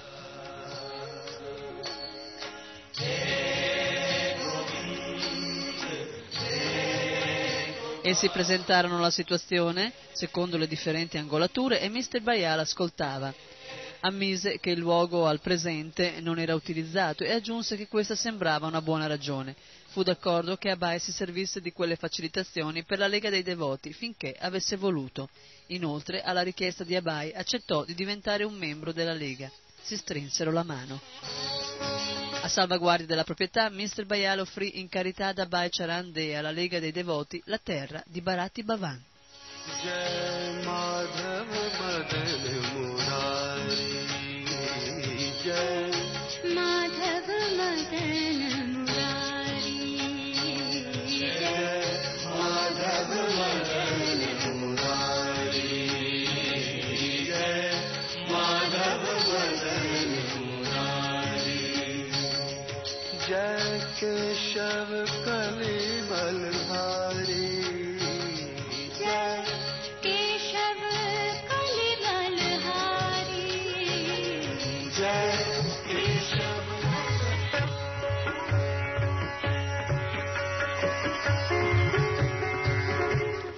Nei mesi di dicembre e gennaio Abai preparò un documento costitutivo della Lega dei Devoti. Voleva cominciare con una predica vigorosa ed estensiva, seguendo l'esempio del suo maestro spirituale. Aveva, appena ebbe cominciato a fissare sulla carta i suoi obiettivi, immediatamente il progetto cominciò a espandersi. Al di là di Jansi, al di là dell'India, naturalmente la Lega dei Devoti era per i giovani di Jansi, essi avevano già espresso un notevole interesse, ma il documento di Abai non si limitava alle semplici lezioni serali e ai kirtan. Era un disegno ampio che includeva la descrizione dei quattro ordini sociali, Brahmana, Kshatriya, Vaishya e Shudra, e i progetti dettagliati per provvedere a un movimento religioso di portata mondiale. Il documento partiva con un periodo di prova per gli eventuali membri, definiva le iniziazioni spirituali, provvedeva agli scambi economici tra i singoli membri e la Lega, organizzava gli alloggi per i predicatori e definiva le attività proibite rapporti illeciti con donne, uso di sostanze intossicanti, diete rigidamente limitati al regno vegetale, divieto del gioco d'azzardo, di inutili divertimenti sportivi ed iniziative ricreative.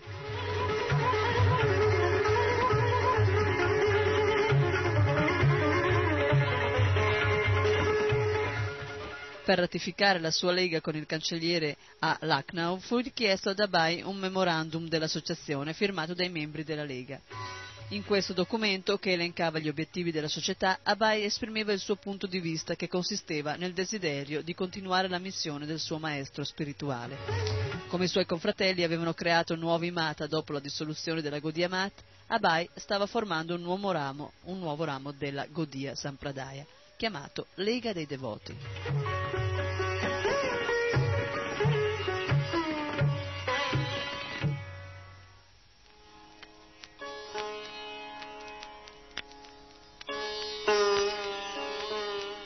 Non stava reclamando il suo diritto di proprietà su qualche fabbricato, stava stabilendo una società cosciente di Krishna che si sarebbe espansa in un movimento mondiale.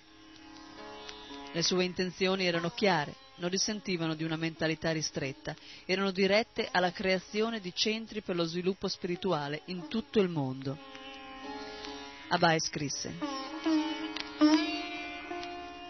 Sri Chaitanya ci ha rivelato il metodo trascendentale per avvicinare Dio, la persona assoluta, e nei suoi insegnamenti non vi è alcunché che appaia assurdo secondo la logica umana, né contrario a qualsiasi religione accettata dalla società umana e civile del mondo.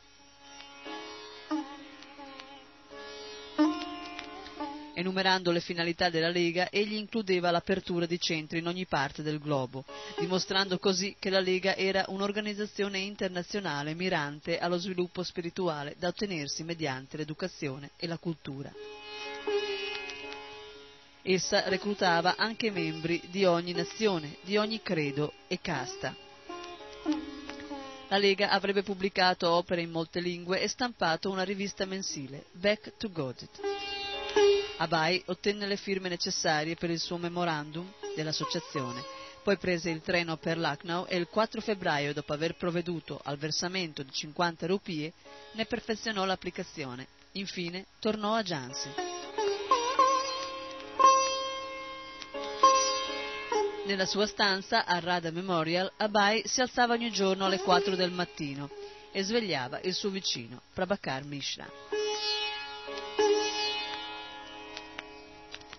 Dalle 4 alle 5 Abai scriveva, alle 5 passeggiava nell'area dell'Antietal, alle 5 e mezza faceva il bagno e poi cantava Hare Krishna sul japa fino alle 7, ora in cui teneva una lezione sulla Chaitanya Charitamrita e sullo Srimad Bhagavatam, benché Prabhakar Mishra fosse l'unico ascoltatore. Alle 8 tornava al suo lavoro letterario, batteva a macchina fino alle 10 e poi cominciava a preparare il pasto.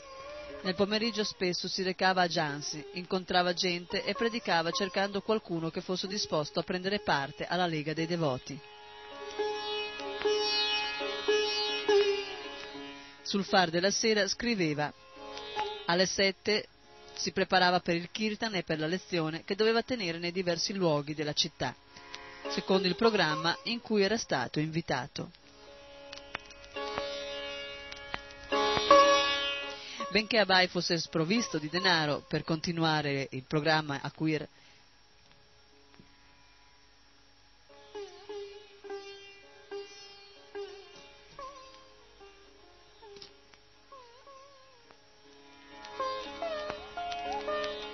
Benché Abai fosse sprovvisto di denaro per continuare la pubblicazione del Back to Godet, una parte stabilita delle sue prediche consisteva nello scrivere saggi, indipendentemente dal fatto che essi, essi potessero essere in breve tempo pubblicati o no.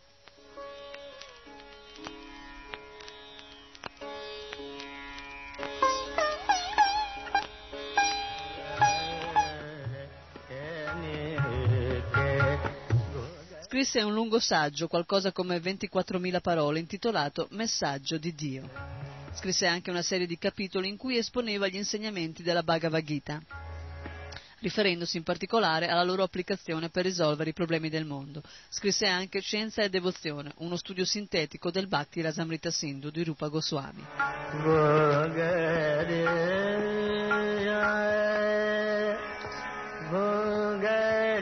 Il 16 maggio del 1953 tenne una grande celebrazione d'apertura della Lega dei Devoti, con letture continuate, kirtan e distribuzione di prasadam dall'alba al tramonto. Le costruzioni erano decorate con foglie, fiori e molti vasi di argilla e pieni d'acqua. La sera, quando l'aspettativa era al culmine, Abai tenne una lezione tratta dal nono capitolo della Bhagavad Gita, il capitolo sul Rajaguya Yoga. Prabhakar Mishra celebrò un sacrificio del fuoco e alcuni brahmana cantarono i mantra della Brahma Samhita. Gli ospiti ricevettero un prospetto di 16 pagine che conteneva il saggio di Abai sulle esigenze della Lega e un trattato del documento che ne illustrava le finalità. Era firmato Om Tat Sat. Abai Charanaravinda Bhaktivedanta, fondatore e segretario. L'apertura fu un evento piacevole e propizio per la gente di Jansia. Centinaia di persone si riunirono quella sera per la conferenza di Abai. Il dottor Sharma, membro della Lega e redattore del quotidiano di Jansi, aveva già pubblicato l'evento e stava pianificando un resoconto per il giorno successivo. Anche il Godia Patrika parlò dell'apertura.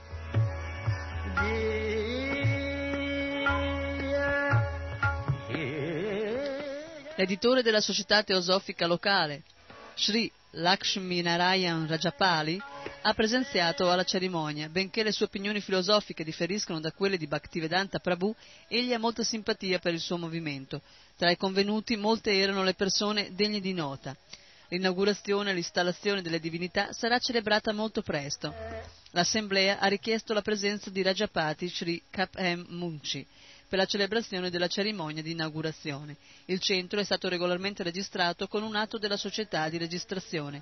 Sri Bharati Bhavan è il nome del fabbricato della Lega. Esso è dotato di una sala per le conferenze e di un tempio che sembra un palazzo.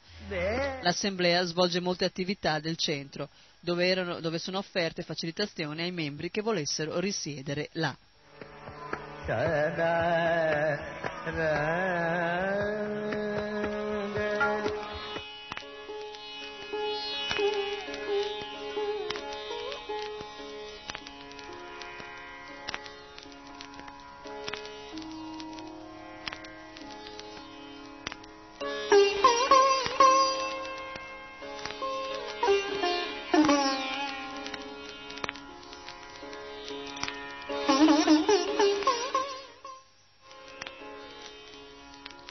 Abai si sentiva fiducioso che il centro di Bharati Bhavan fosse ora costituito e riconosciuto come casa della Lega dei Devoti.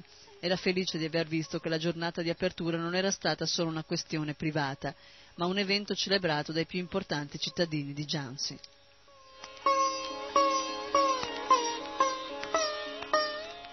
Quel giorno la sua vita passata gli era sembrata ancora più lontana, tuttavia, dopo sei mesi della sua permanenza a Jansi, un giorno arrivò un telegramma che gli portò un ricordo allarmante delle sue passate relazioni. La sua fabbrica di Allahabad era stata svaligiata. I suoi servitori avevano rubato tutto il denaro, le medicine e ogni cosa di valore. L'entità della perdita era stata valutata a 7.000 rupie. Abai lesse la notizia, rise e pronunciò il verso del Bhagavatam.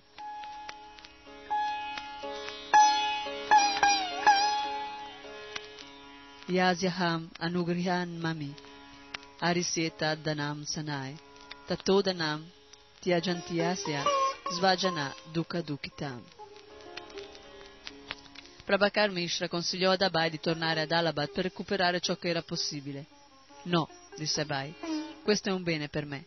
Ero triste, ma ora il mio grande attaccamento se n'è andato e la mia vita è completamente arresa e dedicata a Sri Sri Radha Madhava. Brindaban, il figlio di Abai, giunse a Jansi per chiedergli di tornare a Calcutta al fine di far rifiorire la sua azienda. Abai, Charande e figli. Mentre erano seduti insieme nella stanza di Abai al Radha Memorial, Abai spiegò al figlio che non poteva tornare. Gli chiese di restare con lui per assisterlo lavorando come tipografo, ma Brindaban tornò a Calcutta.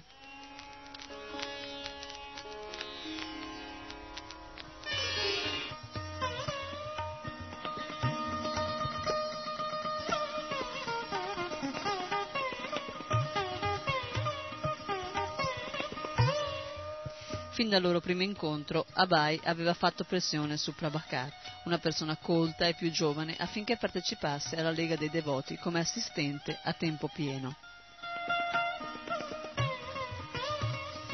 Benché come lettore universitario e come funzionario medico Prabhakar avesse molti incarichi all'università, aiutava Abai nella misura in cui sentiva di poterlo fare e presto diventò il suo assistente più attivo.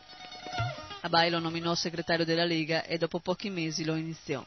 Così Abai diventò il maestro spirituale di Prabhakar e Prabhakar il primo discepolo di Abai. Come predicatore Abai era legato al dovere di accettare discepoli, iniziandoli al canto del mantra Hare Krishna e alle istruzioni della Parampara, che aveva ricevuto dal suo maestro spirituale.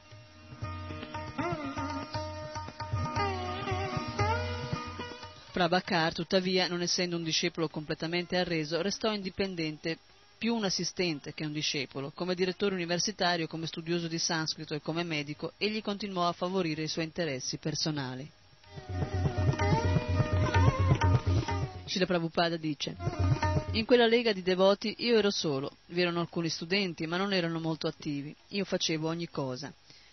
Volevo creare un'organizzazione con Prabhakar Mishra e altri, ma nessuno di loro era interessato a dedicare la sua vita a tempo pieno. Io chiedevo di fare un lavoro a tempo pieno, ma non erano disposti. Eppure erano iniziati, erano studiosi, esperti di sanscrito, medici. Così quando il Godia Patrika riportò la notizia della cerimonia di apertura, si riferì a Prabhakar Mishra in termini onorevoli come partner di Abai alla Lega dei Devoti, benché in realtà egli fosse un discepolo iniziato da Bhaktivedanta.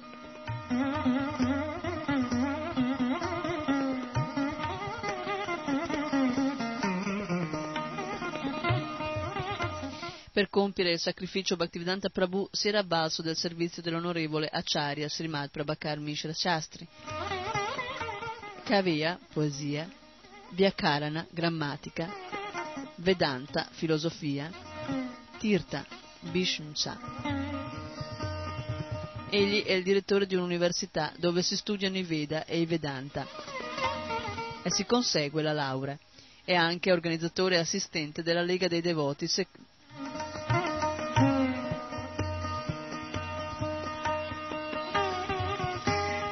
Secondo il tempo e le circostanze, Abai stava impegnando questo giovane nel servizio devozionale.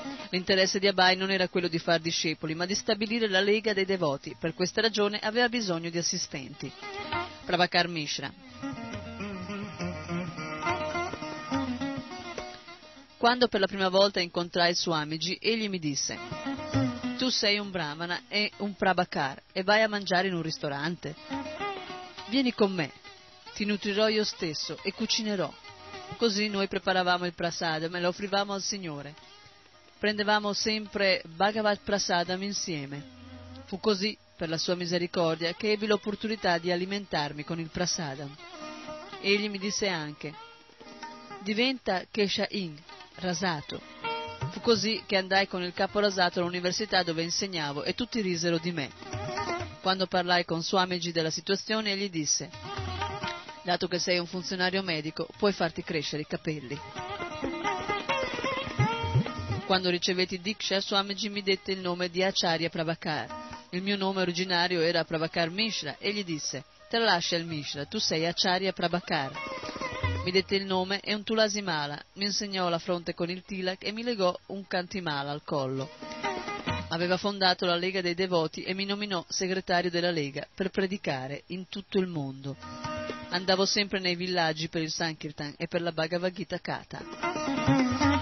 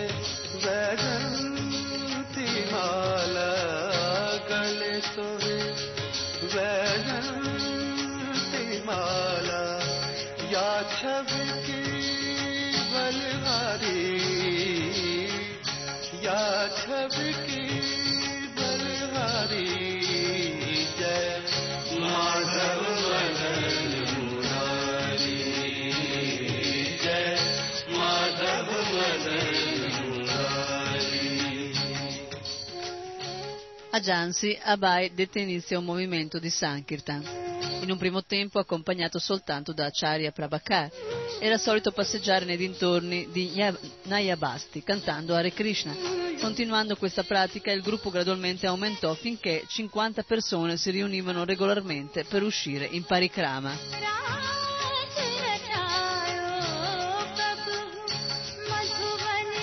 Canto collettivo e visita dei templi. In seguito si riunivano a Radha Memorial per la lettura della sera.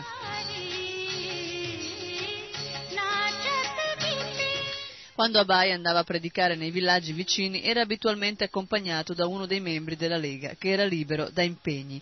Una volta andò con Acharya Prabhakar in Padayatra. Pratica che consiste nel viaggiare a piedi e predicare fino a eh, Chirgoan, a ven- circa 20 miglia da Jansi. A Chirgoan viveva un poeta di fama nazionale, Maitili Saran Gupta, che ricevette Abai e il suo discepolo a casa sua per il pranzo.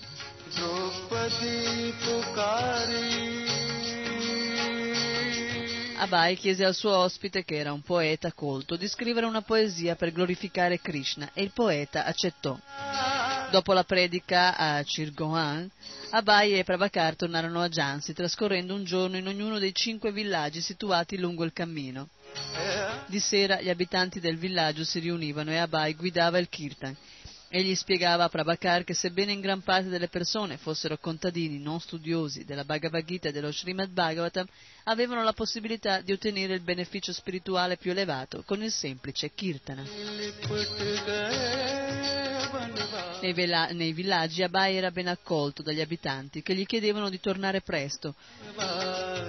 Li pregavano però di avvertirli del loro ritorno per poter offrire loro una buona accoglienza.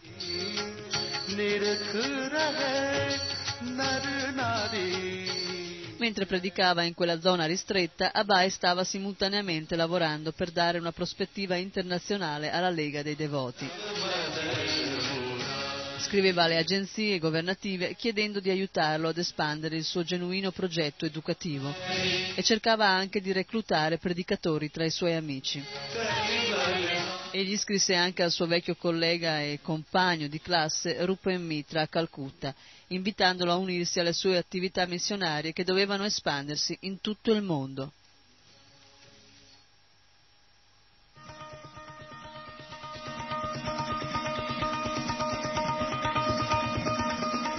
La mia missione aspira ad allenare 40 reclute. Ho chiesto aiuto al governo al fine di realizzare questa utile finalità educativa. Desidero che tu sia uno di questi candidati all'addestramento. E vorrei che chiedessi a Kartikana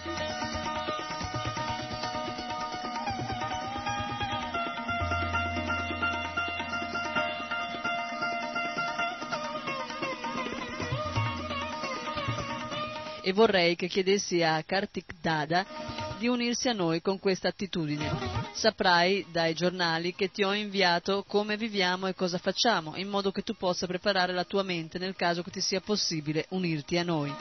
È nostro interesse primario addestrare alcuni uomini alla vita del Vanaprasta e alcuni giovani alla vita del Brahmacharya.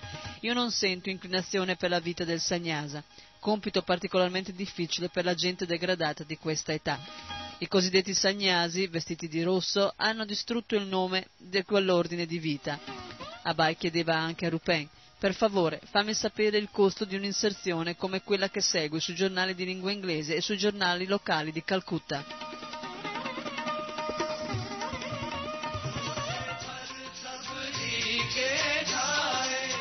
Programma educativo.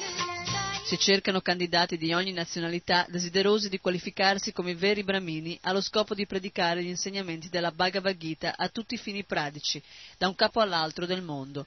I candidati meritevoli riceveranno vitto e alloggio gratuito, rivolgersi a A.S. Bhaktivedanta, fondatore e segretario della Lega dei Devoti, Bharati Baban, P.O. Jansi.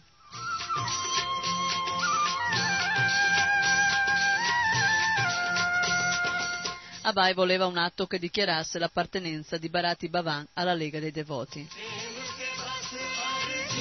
Fino a quel momento aveva avuto solo una promessa, considerando Jansi un quartiere generale permanente, voleva avere in mano un impegno scritto. Quando incontrò Reva Shankar Bayal per un atto di donazione, Mr. Bayal diede ad Abai un documento che richiedeva il pagamento di 500 rupie per registrare le costruzioni. Tuttavia, poiché Abai aveva subito una perdita di 7.000 rupie ad Allahabad e aveva recentemente speso 3.000 rupie per il programma di predica, molto di quel denaro era servito per il festival del giorno di apertura, non fu in grado di procurarsi neanche 500 rupie. Acharya Prabhakar, nonostante la sua posizione accademica, non disponeva di denaro tanto che i suoi genitori dovevano sovvenzionarlo con 3 rupie al giorno. La maggior parte della congregazione di Abai, soprattutto gli studenti, si trovava in una condizione simile.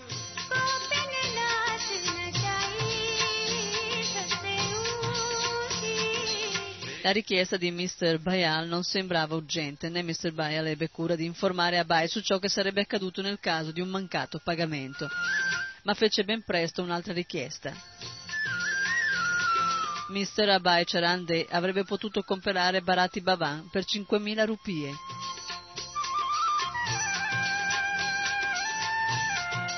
La cosa era sconcertante.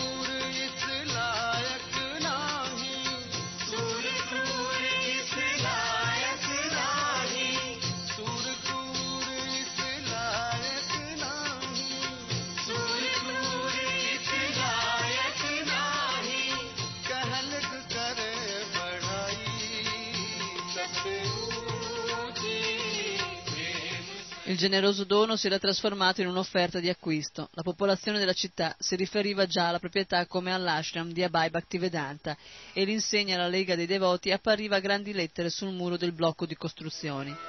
Pressato dagli amici di Abai, Mr. Bael assicurò che Abai avrebbe potuto continuare a vivere là, tuttavia, infine, ci doveva essere un acquisto.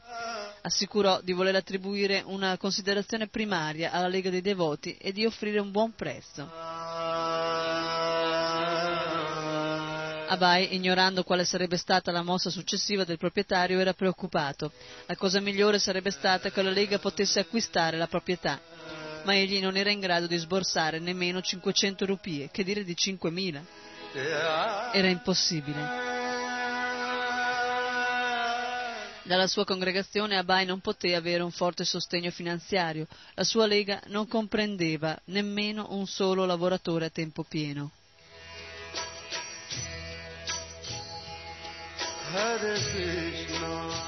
Egli conosceva soltanto un mezzo per raggranellare il denaro, il suo commercio di medicinali.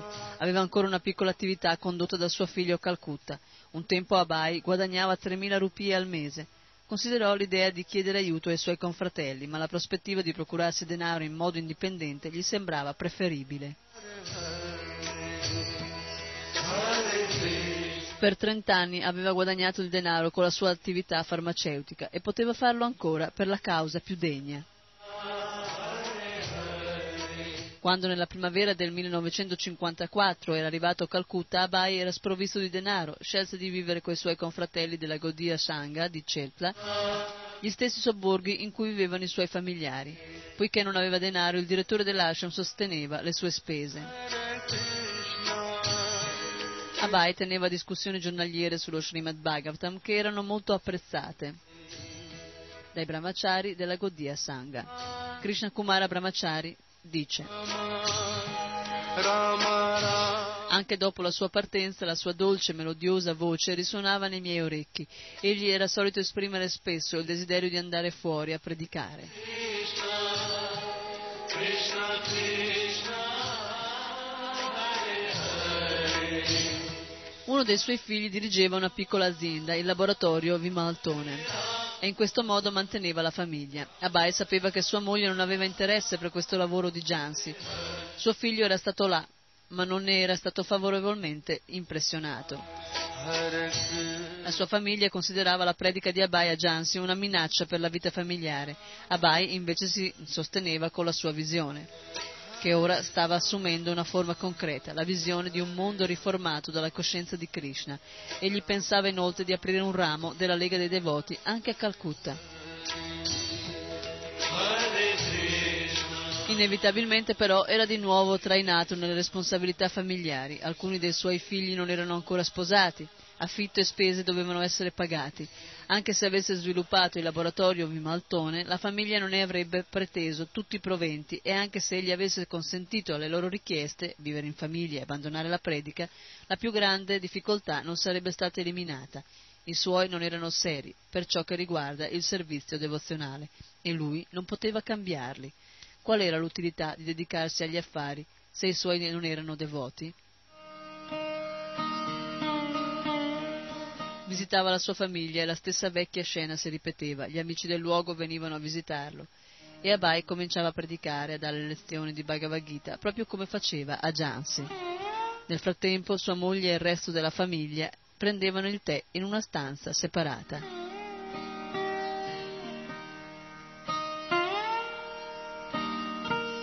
Srila Prabhupada racconta.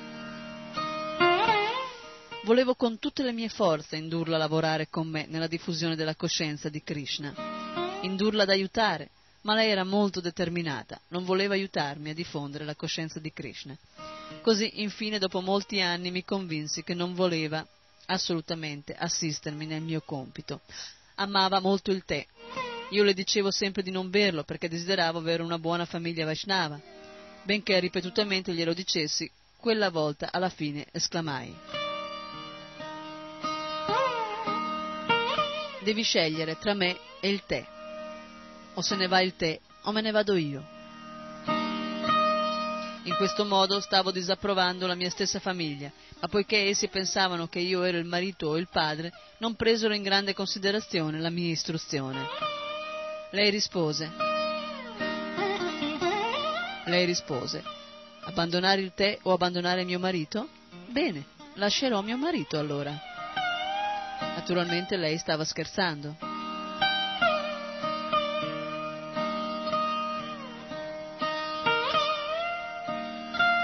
Un giorno Radharani fece un grosso errore. Era stato messo in pratica un sistema di baratto in cui un cliente poteva su una bilancia, poneva su una bilancia un oggetto il cui valore veniva preso in considerazione dal negoziante che lo barattava con egual peso di mercanzia. Fu così che in assenza di Abai sua moglie portò al mercante il venerabile Bhagavatam e lo scambiò con una certa quantità di biscotti per il tè. Quando Abai tornò a casa e cercò il libro, la moglie gli raccontò l'accaduto. Lei non l'aveva considerata una cosa molto seria, andava matta per i biscotti del tè. Abai restò di sasso. Dapprima si sentì depresso, ma in seguito un'ondata di assoluta risoluzione lo sovrastò. La sua vita di famiglia era finita.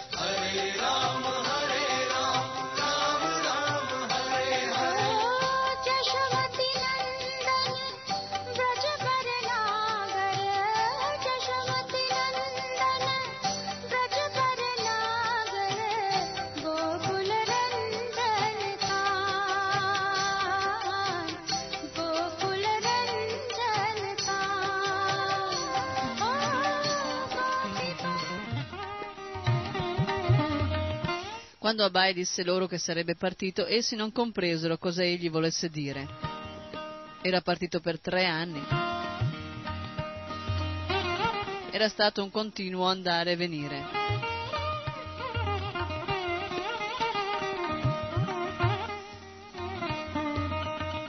Quando uscì dalla porta, essi pensarono.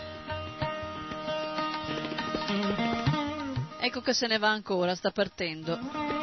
Era un avvenimento ordinario, tutti potevano vedere, anche i vicini. Mr. D era di nuovo partito, era tornato di nuovo, ora se n'era andato, sarebbe certamente tornato. Ma Abai sapeva che non ci sarebbe stato ritorno.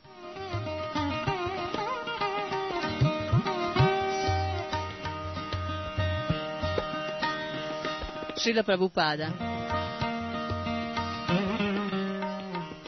Prima di lasciare la mia famiglia volevo vedere accasati tutti i miei figli e figlie, ma alcuni di loro non avevano questa intenzione. Poi però il momento è arrivato. Non mi importa se sono sposati o no. Provvederanno essi stessi ai loro affari. Supponendo che io muoia immediatamente, chi si prenderà cura di mia figlia? Allora dicevo, Dio si prenderà cura di lei. Quindi perché non ora? Dio si prenderà cura di lei. Il mio guru Maharaj era solito dire che la rinuncia alla vita di famiglia era un suicidio civile.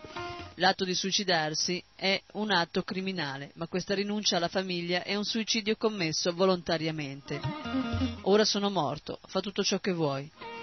Krishna dice Sarva Dharmam Parityaja, abbandona ogni forma di religione. La famiglia è Griya Dharma, la religione della famiglia. Tuttavia Krishna dice di abbandonarla, ma l'attaccamento esiste e se diciamo che il sentimento di attaccamento deve essere gradualmente abbandonato, non riusciremo a realizzarlo perché l'attaccamento è sempre presente. Se però Dio si prende cura di loro immediatamente, appena io muoio, allora perché non ora?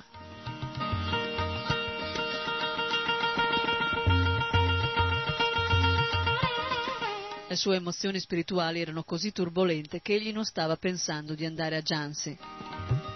Voleva prendere un treno e partire, per un luogo qualsiasi. A quel punto si ricordò che alcuni suoi vecchi confratelli vivevano in un ashram a Jargram. Solo una piccola passeggiata in treno a sud di Calcutta. Così egli chiese in prestito dieci rupie a un amico e comprò un biglietto per Jargram. Era un piccolo mata, Al suo arrivo Abai fu accolto da Paramahansa Maharaj, da Damodara Maharaj e da altri. Paramahansa Maharaj era stato presente al primo incontro di Abai con Bhaktivedanta Sarasvati e ricordò Abai come gli era apparso allora, vestito di cadi bianco, un gandiano, un anarchico. Abai gli spiegò non posso adempiere alle esigenze della famiglia, ora predicherò il messaggio di Sri Chaitanya. Abai spiegò a Paramahamsa che le sue attività commerciali erano fallite e ora egli volontariamente aveva lasciato la famiglia ed era senza mezzi.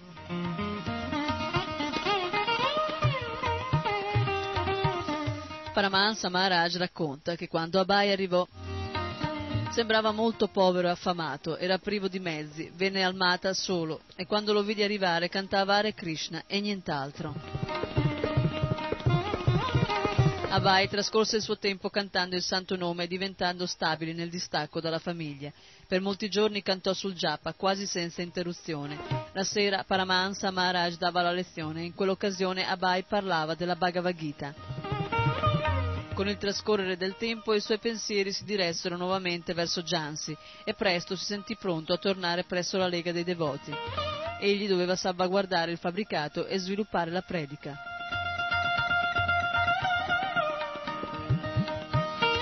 Prima del suo ritorno, Abai era riuscito a procurarsi una grande statua di Sri Chaitanya che pensava di installare al Bharati Bhavan. Per ironia del destino era andato a Calcutta per fare affari e guadagnare, ma ora né, non aveva né denaro né affari e nemmeno responsabilità di famiglia. Era stato sposato per 36 anni e ora, all'età di 58 anni, aveva abbracciato in pieno l'ordine del Vanaprastha. Ora poteva dedicare tutta la vita a predicare la coscienza di Krishna.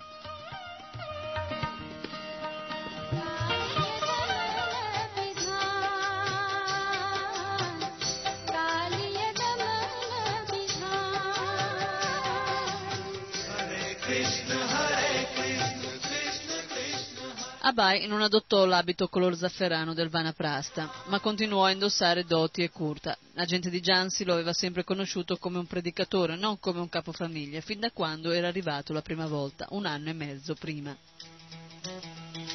Ora era tornato da loro, portando con sé la divinità di Sri Chaitanya, con la ferma determinazione di stabilirla nel tempio di Jansi. A Jansi trovò il caldo benvenuto di Acharya Prabhakar e degli altri, ma anche la rivalità per il possesso del Radha Memorial. Tutto cominciò durante una conferenza di sanscrito.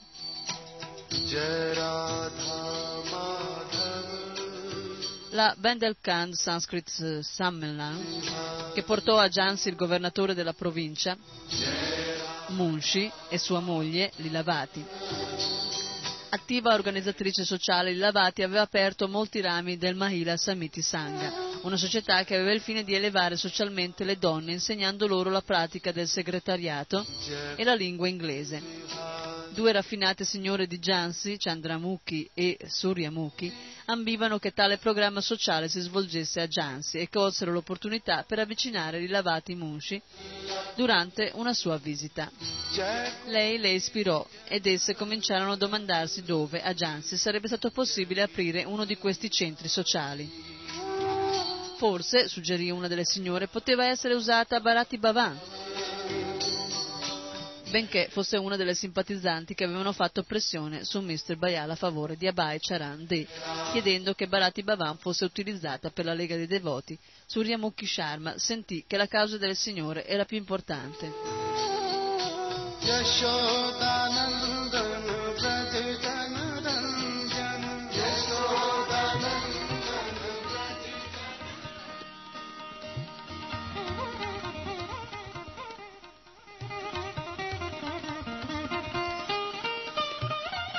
Era informata del fatto che il possesso della costruzione di Abai non era andato in porto. Sentendo che la loro causa era più urgente di quella di Abai, le donne furono d'accordo nel considerare la costruzione un'eccellente opportunità per un ramo della Maila Samiti Sangha. Dopo essersi assicurate il sostegno della moglie del governatore, Suryamukhi convocò A.C. Bhaktivedanta. Spiegò che la Lega Mondiale dei Vaishnava non si sarebbe concretata. Lui era una brava persona e le piaceva, ma non pensava che le sue straordinarie aspettative avrebbero potuto realizzarsi. Gli suggerì di sgombrare Bharati Bhavan in modo che la moglie del governatore potesse organizzare il centro sociale destinato alle donne.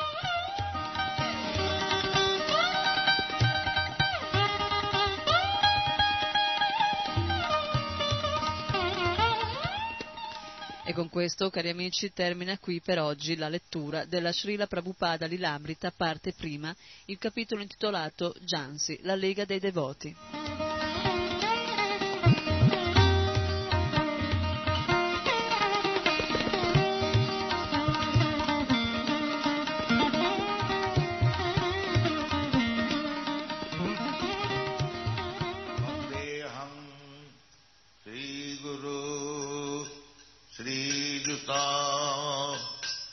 पदकमलम् श्रीगुरु वैष्णवांश्च। श्रीरूपम् साग्रजातम् सहगना रघुनाथान्वितम्। तं सजीवम्। साद्वैतम्। सावधूतम् परिजनसहितम् कृष्णचैतन्यदेवम् श्रीराधा कृष्णपादाम् सगनललिता श्रीविशाखान्विताम् च हरे कृष्णा हरे Krishna Krishna Krishna Hare Hare Hare Rama Hare Rama Rama Rama Hare Hare Hare Krishna La biografia di Sua Divina Grazia A.C. Bhaktivedanta Swami Prabhupada.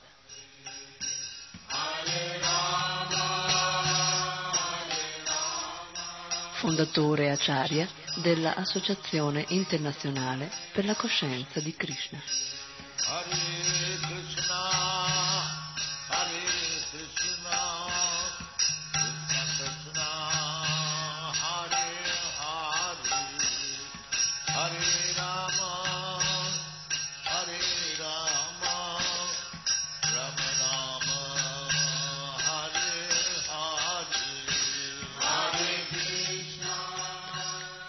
Srila Prabhupada Lilamrita.